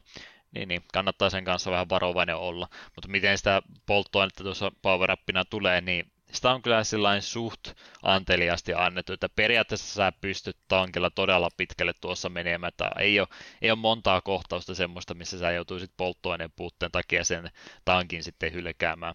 Mitenkä tuossa kenttäsuunnittelussa, mistä varmaan myöskin voitaisiin mainita, niin, niin mitenkä tässä itse peli etenemisessä se on huomioitu, niin täällä tulee sitten ihan semmoisia vesiesteitä, mistä tota, ei pääse tankilla kulkemaan ollenkaan, niin muutaman kerran tuo peli pakottaa sut sieltä tankista pois, vaikka sulla bensiiniä vielä hyvin olisikin, niin tällä tavalla sitä vähän sua estetään, että sä et nyt ihan vain ja ainoastaan sillä tankilla tuota peliä kruisaile läpi. Mm. Se kenttäsuunnittelu tosiaan, niin tämä pelihän on siis käytännössä yksi ja kokonainen kenttä. Puhutaan ne nyt edelleenkin tuosta arcade-versiosta. En tiedä, mitenkä konsolikäännökset ja muut on, onko tehnyt asioita eri tavalla. Mulla riitti arcade-pelin pelaaminen tällä kertaa ihan mainiosti. Niin ei ole mitenkään kenttäpohjaiseksi tätä peliä todellakaan jaettu, vaan tämä on siis yksi kokonainen kokonaisuus suorasta, suoraan sanoa, että alkaa alusta ja loppuu sinne sitten ylälaita, että ei, ei kääntyllä, ei vääntyllä, vaan suoraan ylöspäin mennään niin kauan, kunnes peli on läpäistä. Että ei ole, ei ole mitään checkpointteja eikä tämmöisiä ollenkaan, että se vaan jatkuu saumattomasti aina sinne loppuun asti. Ja tosiaan tuota justin mainitsit, että niitä vesiesteitä siellä välillä vastaan tulee, mitkä pikkasen sitä etenemistä hidastelee, että joutuu takaisin jalkapelin vaihtamaan. Ja toki mitä nyt noin vaikeustasoistakin varmaan kohta yleistä muuta sanottavaa on, niin toki se peli sitten vaikeutuu mitä pisemmälle mennään, että vihollistyyppejä siellä. Ei kovinkaan montaa toki uutta esitellä, mutta ehkä lähinnä se vaikeustaso tulee sitä peliympäristön muuttumisesta, että vesistä esteillä hidastetaan sitä liikkumista, niistä pääsee jalkapelin kyllä läpi, mutta se hidastaa sitä sun liikkumista ja sä oot vähän jälleen kerran entistä turvattomammassa paikassa luotisateiden kannalta ja sitten kaikkia tämmöisiä torneja ja seinämiä tämmöisiä tulee, mitkä sitä sun liikkumatilaa rajoittaa myöskin, niin tuolla tavalla oikeastaan se peli vaikeutuu siellä loppukohde. En sanoisi, että se niin kuin, mahottomasti lisää niitä vihollisia heittäisi enempää, tai että vihollistyyppien erilaisuudella sitä vaikeutetaan, vaan enemmänkin ehkä tuolla maastoesteillä, niin niitä ehkä siellä enemmän sitten tulee. Jep en, en kovin pitkälle itse kyllä päässyt, en osaa en siitä loppupuolesta osaa sanoa. Joo, en mäkään loppuasti pelannut, mutta nyt ihan rehdin yrityksen tuolle annoja e, kolm, ensimmäisen kolmanneksen tuossa pelistä näin ja kattelin sitten semmoisen tehopelaajan äh, tota, tota, yhden krediitin läpipelailun tuosta noin, miten se menee, niin ei se mikään mahdoton peli ole, ja se varmaan tuosta vaikeustasosta, kun kohta puhutaan, niin se arcade-versio se on jo vaikea, mutta se ei ole mahdoton. Sitten kun mennään niihin konsoliversioihin, niin ne rupeaa tuntua lähellä mahdotonta oleva, että niistä on niitä omia kompromisseja jouduttu tekemään, ja sitten ne on ehkä ollut vähän pelaajan kannalta epäsuotuisia muutoksia. Hmm. Mitä veikkaat Ikari Varjos sinne tota, tota, tunnettavuutta ja legasia, kun tässä mietitään, niin väittäisitkö, että sen kaksin pelitilaani on varmaan niistä yksi tärkeimpiä juttuja, ominaisuuksia, mitä tältä peliltä löytyy? Väittäisin, että kyllä. Tämä olisi varmasti ollut huomattavasti kivempi pelata kaverin kanssa, ja varmasti arcade halleissakin niin tätä on tahkottu kaverin kanssa paljon ei se pelkästään, että sä pääset kaverin kanssa yhtä aikaa pelaamaan, no se tietysti on tosi iso juttu, mutta myöskin se, että se peli ei siitä miksikään muutu, että siitä tulee samalla myöskin helpompi, kun sulla on se kaveri, jonka kanssa ää, työt siellä ruudulla sitten jakaa, niin kieltämättä on varmasti mukavampi kokemus tuota peliä kaksin pelinä pelailla. Mm. Näissä uudelleen julkaisuissa kyllä myöskin se on monesti ollut se tärkeä juttu, että niissä versiossakin esimerkiksi pitäisi kaksin pelitila olla olemassa, että jos vain tilaisuus tähän monin pelaamiseen on olemassa, niin suosittelen sen kyllä hyödyntämään siitä heti pelille lisäarvoa kovastikin tulee. Yksin pelinä tämä on vähän niin ja näin. Jep. Tosiaan sitä yleisestä vaikeustasosta nyt jonkin verran piti puhua, mikä jäi päällimmäisenä mieleen, että oliko mahdotonta tuskaa pelin pelaaminen kyllä se aika hankalaa oli, että ensimmäinen pelisessio niin ei nimittäin kovinkaan kauas jatkunut. Mm. Henki lähtee tosi herkästi ja vihollisia tuntuu spoonaavan aika randomisti, niin ei tuntuu vähän siltä, että vaikka olit useamman kerran alu, alkua pelannut, niin joka kerta se tuntui yhtä yllätyksellisesti ja hankalalta. Se, että kun oikeas, oikein määrä spoonaa vihollisia oikeaan kohtaan, niin sit sulla vasta luotiseinä edessä ja mulla meni itsellä sormisuuhun hyvin äkä, äkäseen. Että se parhailla, parhaimmillaan saattoi olla sille minuutin sisään meni kaikki kolme elämää, oli vasta, no niin, tämähän, tämähän meni ihan mainiosti, että money well spent. Mm. se kyllä kieltämättä semmoista tietynlaista metodista pelaamista vaatii. Yksi syistä sillä varmaan on se, että sun peliahmo ei kovin nopeasti tässä liiku, että monesti kun sä oot tulilinjalla jo, niin siinä ei enää mikään refleksi auta enää sen jälkeen, että sä pystyisit sitä kar- karkuun pääsemään, että täytyy jo etukäteen sellaista sun liikkumista suunnitella ja skannalla, että mihinkä tässä kannattaakin siirtyä monesti sillä vähän tota turhaa hoppusella liikkumisella just ja aiheutuu se, että on semmoisen pattitilanteeseen itsensä saattanut, että siitä ei sitten enää pois onnistukaan pääsemään. Jos se onnistuu vihollisen tappaa nopeasti, niin ehkä sillä korkeintaan, mutta väistäminen on siinä kohtaa jo mahdotonta enää. Mm. Mitä muuta tuosta ihan yleistä vaikeustasosta lisäreitähän tässä siis muutama sulle annetaan ihan arcade e, tota, versiona, kun nyt tätä pelataan, niin sulla on, eikö ne kolme lisäriä sulla on käytännössä, tai se Kyllä. elämä, millä sä aloitat, ja kaksi lisäriä siis tarkalleen ottaen. Jep. Ja jotain pistemääriä sen sitten, kun ihan haiskoreakin tässä jälleen kerran arcade-pelissä kerätään, että pystytään pistämään arcade-hallin kävijät parhausjärjestykseen, niin Haiskoretkin tuosta pelistä löytyy ja siihen on samalla sitten linkattu myöskin tuo lisärisysteemit ja tiettyjen pistemäärien jälkeen niitä lisäreitäkin sulla jonkin verran annetaan, mutta niitäkään ei tuossa pelin varrella kovinkaan montaa kyllä lisää tulee, vaikka sä kaikki viholliset sitä onnistuisitkin kliaraamaan, että ei kannata kuvitella, että tuo peli sulle hirveästi enempää siimaa sitten antaisi. Mm. Muutamia sieltä kumminkin löytyy ja siitä omasta pelaamastasi versiosta riippuen, niin siinä ehkä jotain muutoksiakin pystyy tekemään. Ainakin tässä meidän pelaamassa Hamsteri Arkham-versiossa, niin pääsee sieltä noita kabinetin asetuksia säätämään ja sieltä voi niitä starttielämiä antaa itselleensä kyllä lisääkin. Ei kyllä montaa, mutta muutaman edes. Jep. Joo, ja kontinuista tosiaan, niin Eetu tuossa jo aikaisemmin jotain puhui, että sekin on sellainen vähän piiloon laitettu, että jos et tiedä sitä etukäteen, että tätä pystyy peliä jatkamaan eteenpäin, niin tämä jää vähän semmoiseksi yhden krediitin pelaamiseksi, katsotaan kuinka pitkälle kolmella lisärillä päästä ja se on peli siinä, mutta kuuleman mukaan sitä pääsee nyt sitten jatkamaankin, meni multakin kokonaan tämä ominaisuus ohi. Hmm. Mitä noista konsoliversioista nyt osaan muuta sanoa, niin NES-versiossa ainakin oli sitten tämä legendaarinen appakoodi, että APPA aina kun kuolee, niin sillä saa sitten aina yhden lisäri enemmän, että pääsee sitä pelitilannetta jatkamaan eteenpäin, mutta sekin on ilmeisesti semmoinen koodi, että se siellä viimeisellä kolmanneksella taitaa loppua toimimasta kokonaan, että sitä voi sitten enää pelin lopussa hyödyntää. Hyvä, kun tieto rajapyyki on ylittänyt, niin nyt tämä sun koodisi ei enää toimikaan, että jossain kohtaa sitä on vaan pakko opetella pelaamaan paremmin. Hmm. Ikävää tuommoinen, kun pitää opetella mitä mä vaikeustasosta nyt vielä muuta halusin äkkiä kysästä ennen kuin unohan kokonaan, niin täällähän siis pelialueella, kun sä liikut, niin siellä on jonkin verran miinojakin sitten piilotettuna sinne alueeseen, ja ne tulee sitten esille vasta, kun sä kävelet tarpeeksi lähelle niitä, niin pidätkö sä niitä kovinkaan uhkaavina elementteinä tässä? Mun mielestä ne oli jotenkin vähän ylimääräistä. Ne ei juurikaan vaikeustaso lisännyt ainoastaan vähän sitä sun liikkumista rajaasi. En mä ainakaan niitä uhkina koskaan kokenut. Joo, eka kerta kun tuli nimeltä, no mikä sitä tämmöinen, että onkohan tuo power up tai jotain. Ei ollut. Mm. Mutta sen, sen, sen, jälkeen ne oli sellaisia, että okei, okay, eipä mitään, helppo, helppo kiertää, ei mitään uhkaa. Kävit kumminkin kokeilemassa. No pitihän sitä kaikkea kokeilla. Hmm. Vesiesteessä niitä miinoja on laitettu semmoisiksi, että ne ui sitten sun perässä. Mä en tiedä, miten ne tämmöistä teknologiaa on onnistunut hyödyntämään, mutta vedessä ne miinat on pikkasen vaarallisempia. Joo, jos, se... jos pysyt liikkeessä, niin ei ne kiinni sua saa koskaan, mutta kumminkin, että täytyy liikkeessä pysyä. Jep. Yes, yes. Miten tuo pelin graafinen puoli? 80-luvun puolivälistä tosiaan arcade-julkaisu, niin miellyttikö vielä silmä? Tai ehkäpä tärkein kysymys tämän tyyppisessä pelissä, että aiheuttiko gra- graafinen tota ulkoasu koskaan sitä, että tuli vähän halpamaisia kuolemia, kun ei luoteja tai tämmöisiä nähdä?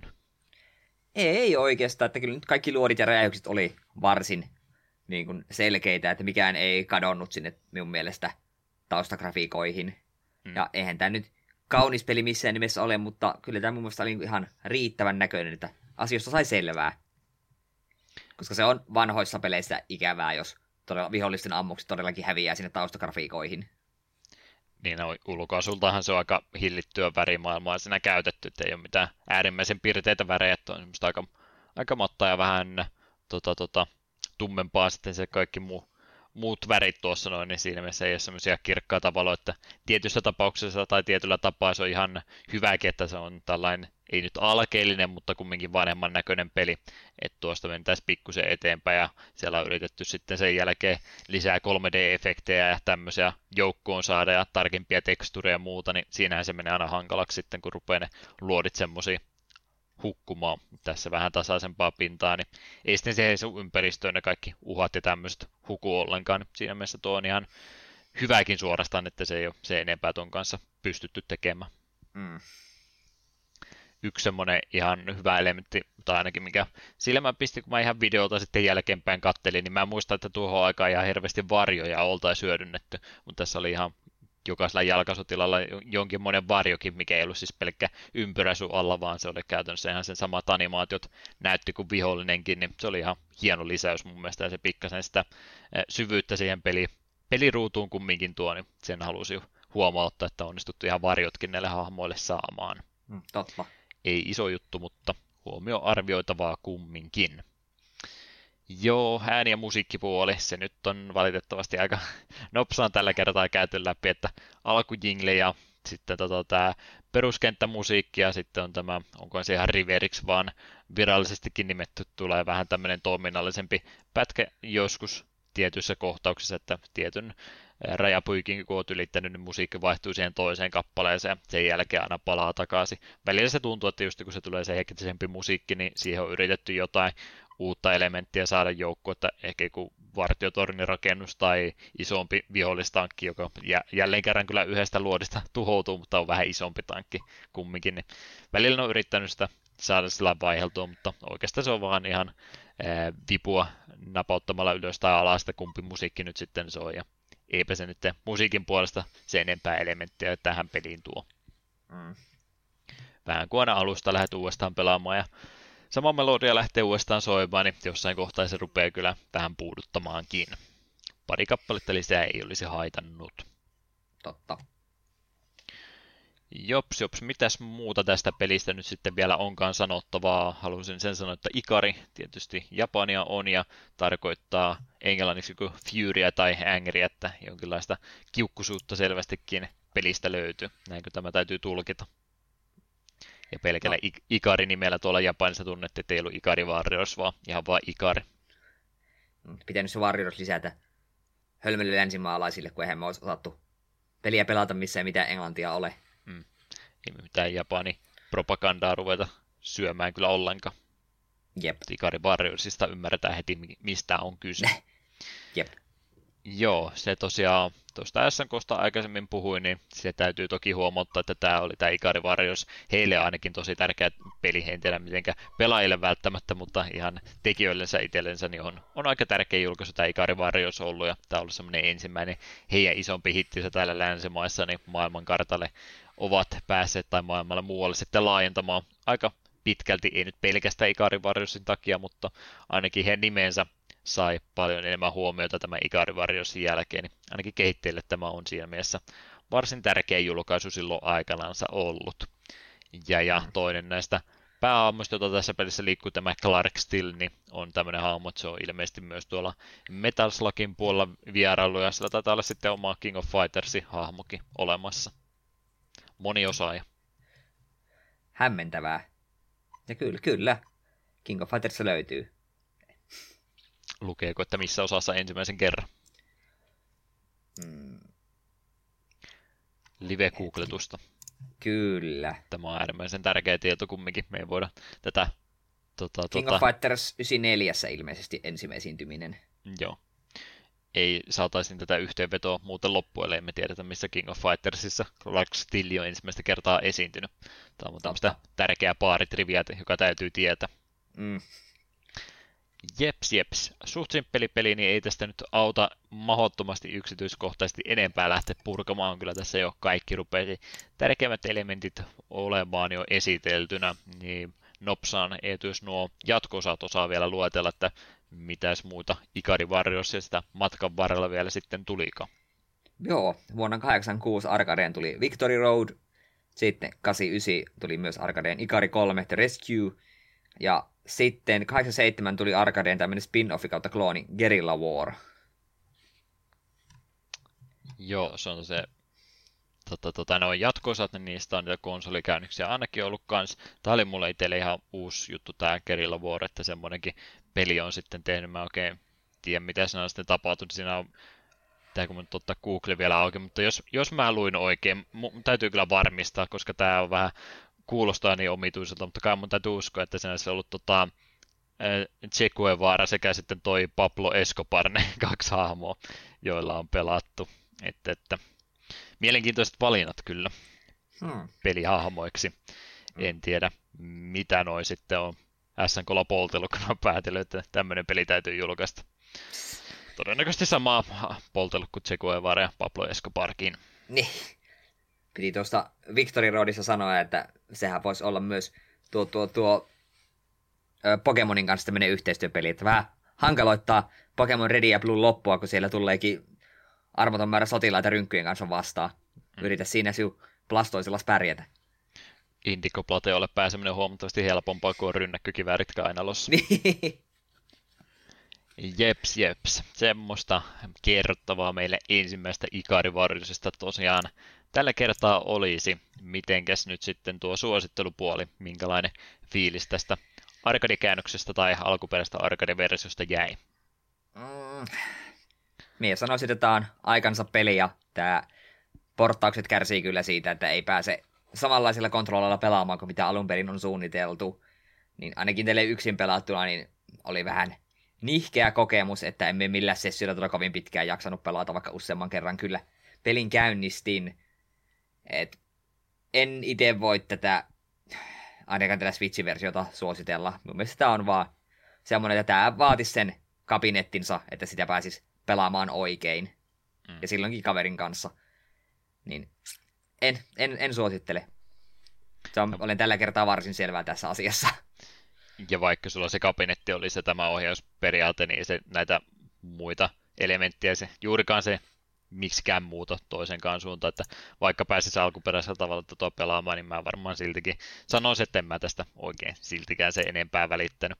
Tämä oli vähän muutenkin, mä jo tiesin etukäteen, että mä todennäköisesti tästä pelistä tulla se enempää tykkäämään, mutta semmoinen tunnettu peli on kumminkin kyseessä ja monta eri käännöstä olemassa, niin halusin itseäni tämä, tätä pelaamalla sivistää mutta tiesin jo, että tulee todennäköisesti tämä se loppufiiliskin olemaan, ja eipä tuon pelailun jälkeen itselläkään se asenne yhtään mihinkään muuttunut, että en aio suositella. Jos on semmoinen tota, tota, completionisti, joka haluaa kaiken mahdollisen pelata läpi, niin tässä jälleen kerran on semmoinen tietynmoinen pulma ja vaikeustasohaaste tota, tota, ylitettäväksi, että tätä kun useamman kerran pelaa ja vähän enemmän noita vihollis ja käytöksiä tämmöisiä opettelee ulkoa, niin kyllä tämä läpipelaajalle ja huomaa tasaisesti paremmin ja paremmin pärjäävänsä, mutta ihan näin peruselementeillä, niin mä mitenkään äärimmäisen nautinnolliseksi peliksi tätä kuvailisi. Sen takia mä tosiaan jo alkupäässä jo rupesin kovasti kerroin sinne suuntaan, että nämä twin stick ja tämmöiset, niin ne on oikeastaan ajanut mun mielestä jo niin kauaksi tästä alkuperäisestä materiaalista ohitte, että ei, ei ole semmoista isoa intoa ja näitä eh, genrensä alkuedustajia enää se enempää muuta kuin itseä sivistäkseen pelaat. Mm. Eli ei taisi tulla nyt molemmilta tällä kertaa. Kyllä valitettavasti tällä kertaa kävi näin. Mm. Ei se väärin ole, täytyy rehellinen olla. Mm. Näin ollen, eikö jätetä pääotsikko sitten taaksemme ja pidetään en mä tiedä, mitä me tässä musiikkitavoilla edes pystytään tekemään, mutta jonkinlainen pieni leikkaus ainakin välissä tapahtuu ja ruvetaan sen jälkeen sitten jaksoa pikkuhiljaa päättelemään.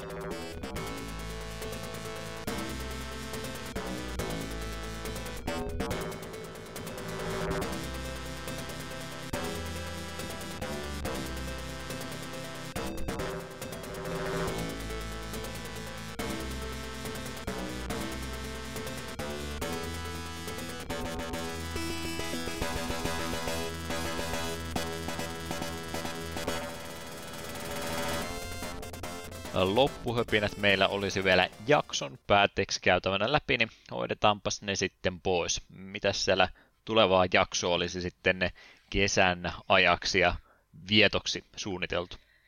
Joo, eli 23.6.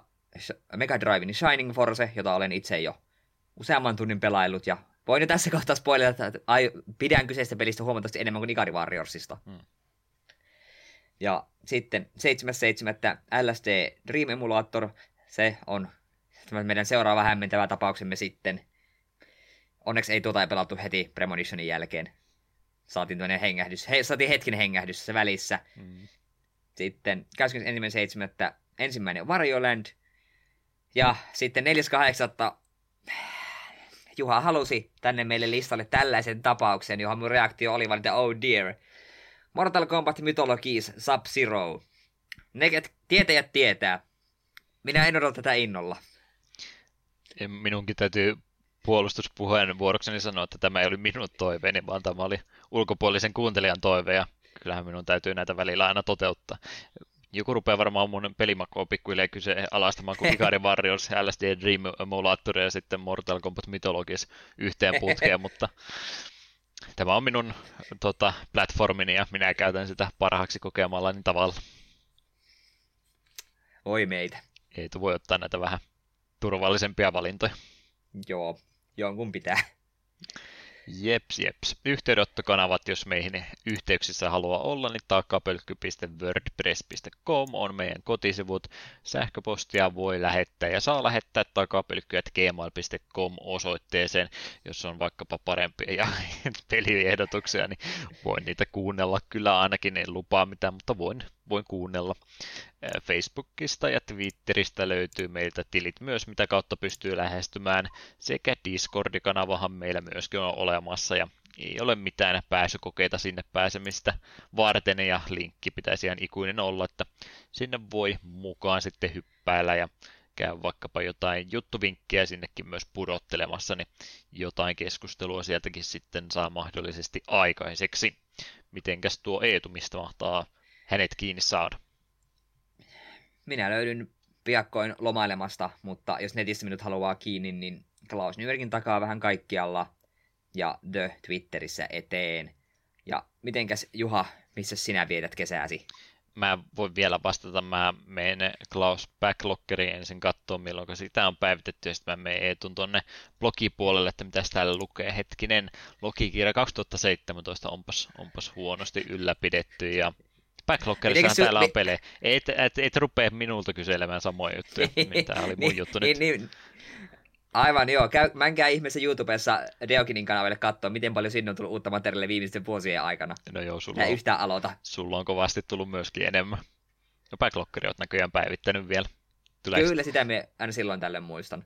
Joo, ei sentään mitenkään automaattisesti tule, että täytyy ihan itse käydä päivittämässäkin. Jep. Mutta niin, kerropas Juha, missä sinä itlailet?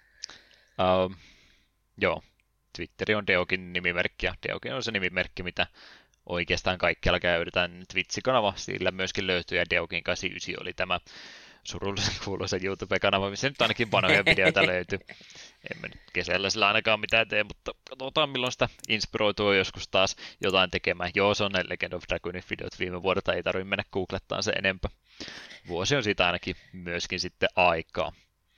Joo, sieltä kiinni saa aina skin. Jops, jops. Eiköhän se rupeisi olemaan se kesäkuinen jakso sitten vihdoin ja viimein nauhoiteltuna ja päästään fiksua aikaan koneelta myöskin pois tuonne sateeseen. En mä tiedä, ei se nyt näytä satavankaan. No, kesä kumminkin siellä on tulossa. Täysiä. Mm. Ettei muuta kuin kesää sitten viettelemään vaan. Jotain musiikkia ehkä Ikarivarjosta vielä olen onnistunut tähän laittamaan, mutta muuten eiköhän minulta kaikki tällä kertaa. Kiitokset jälleen kerran kuuntelusta ja samaan normaalin tapaan tässä kesälläkin siis tulemme tätä podcastia jatkamaan. Oliko Eetulla kauniita saatesanoja tähän loppuun? Nauttikaa kesästä ja syökää jäätelöä.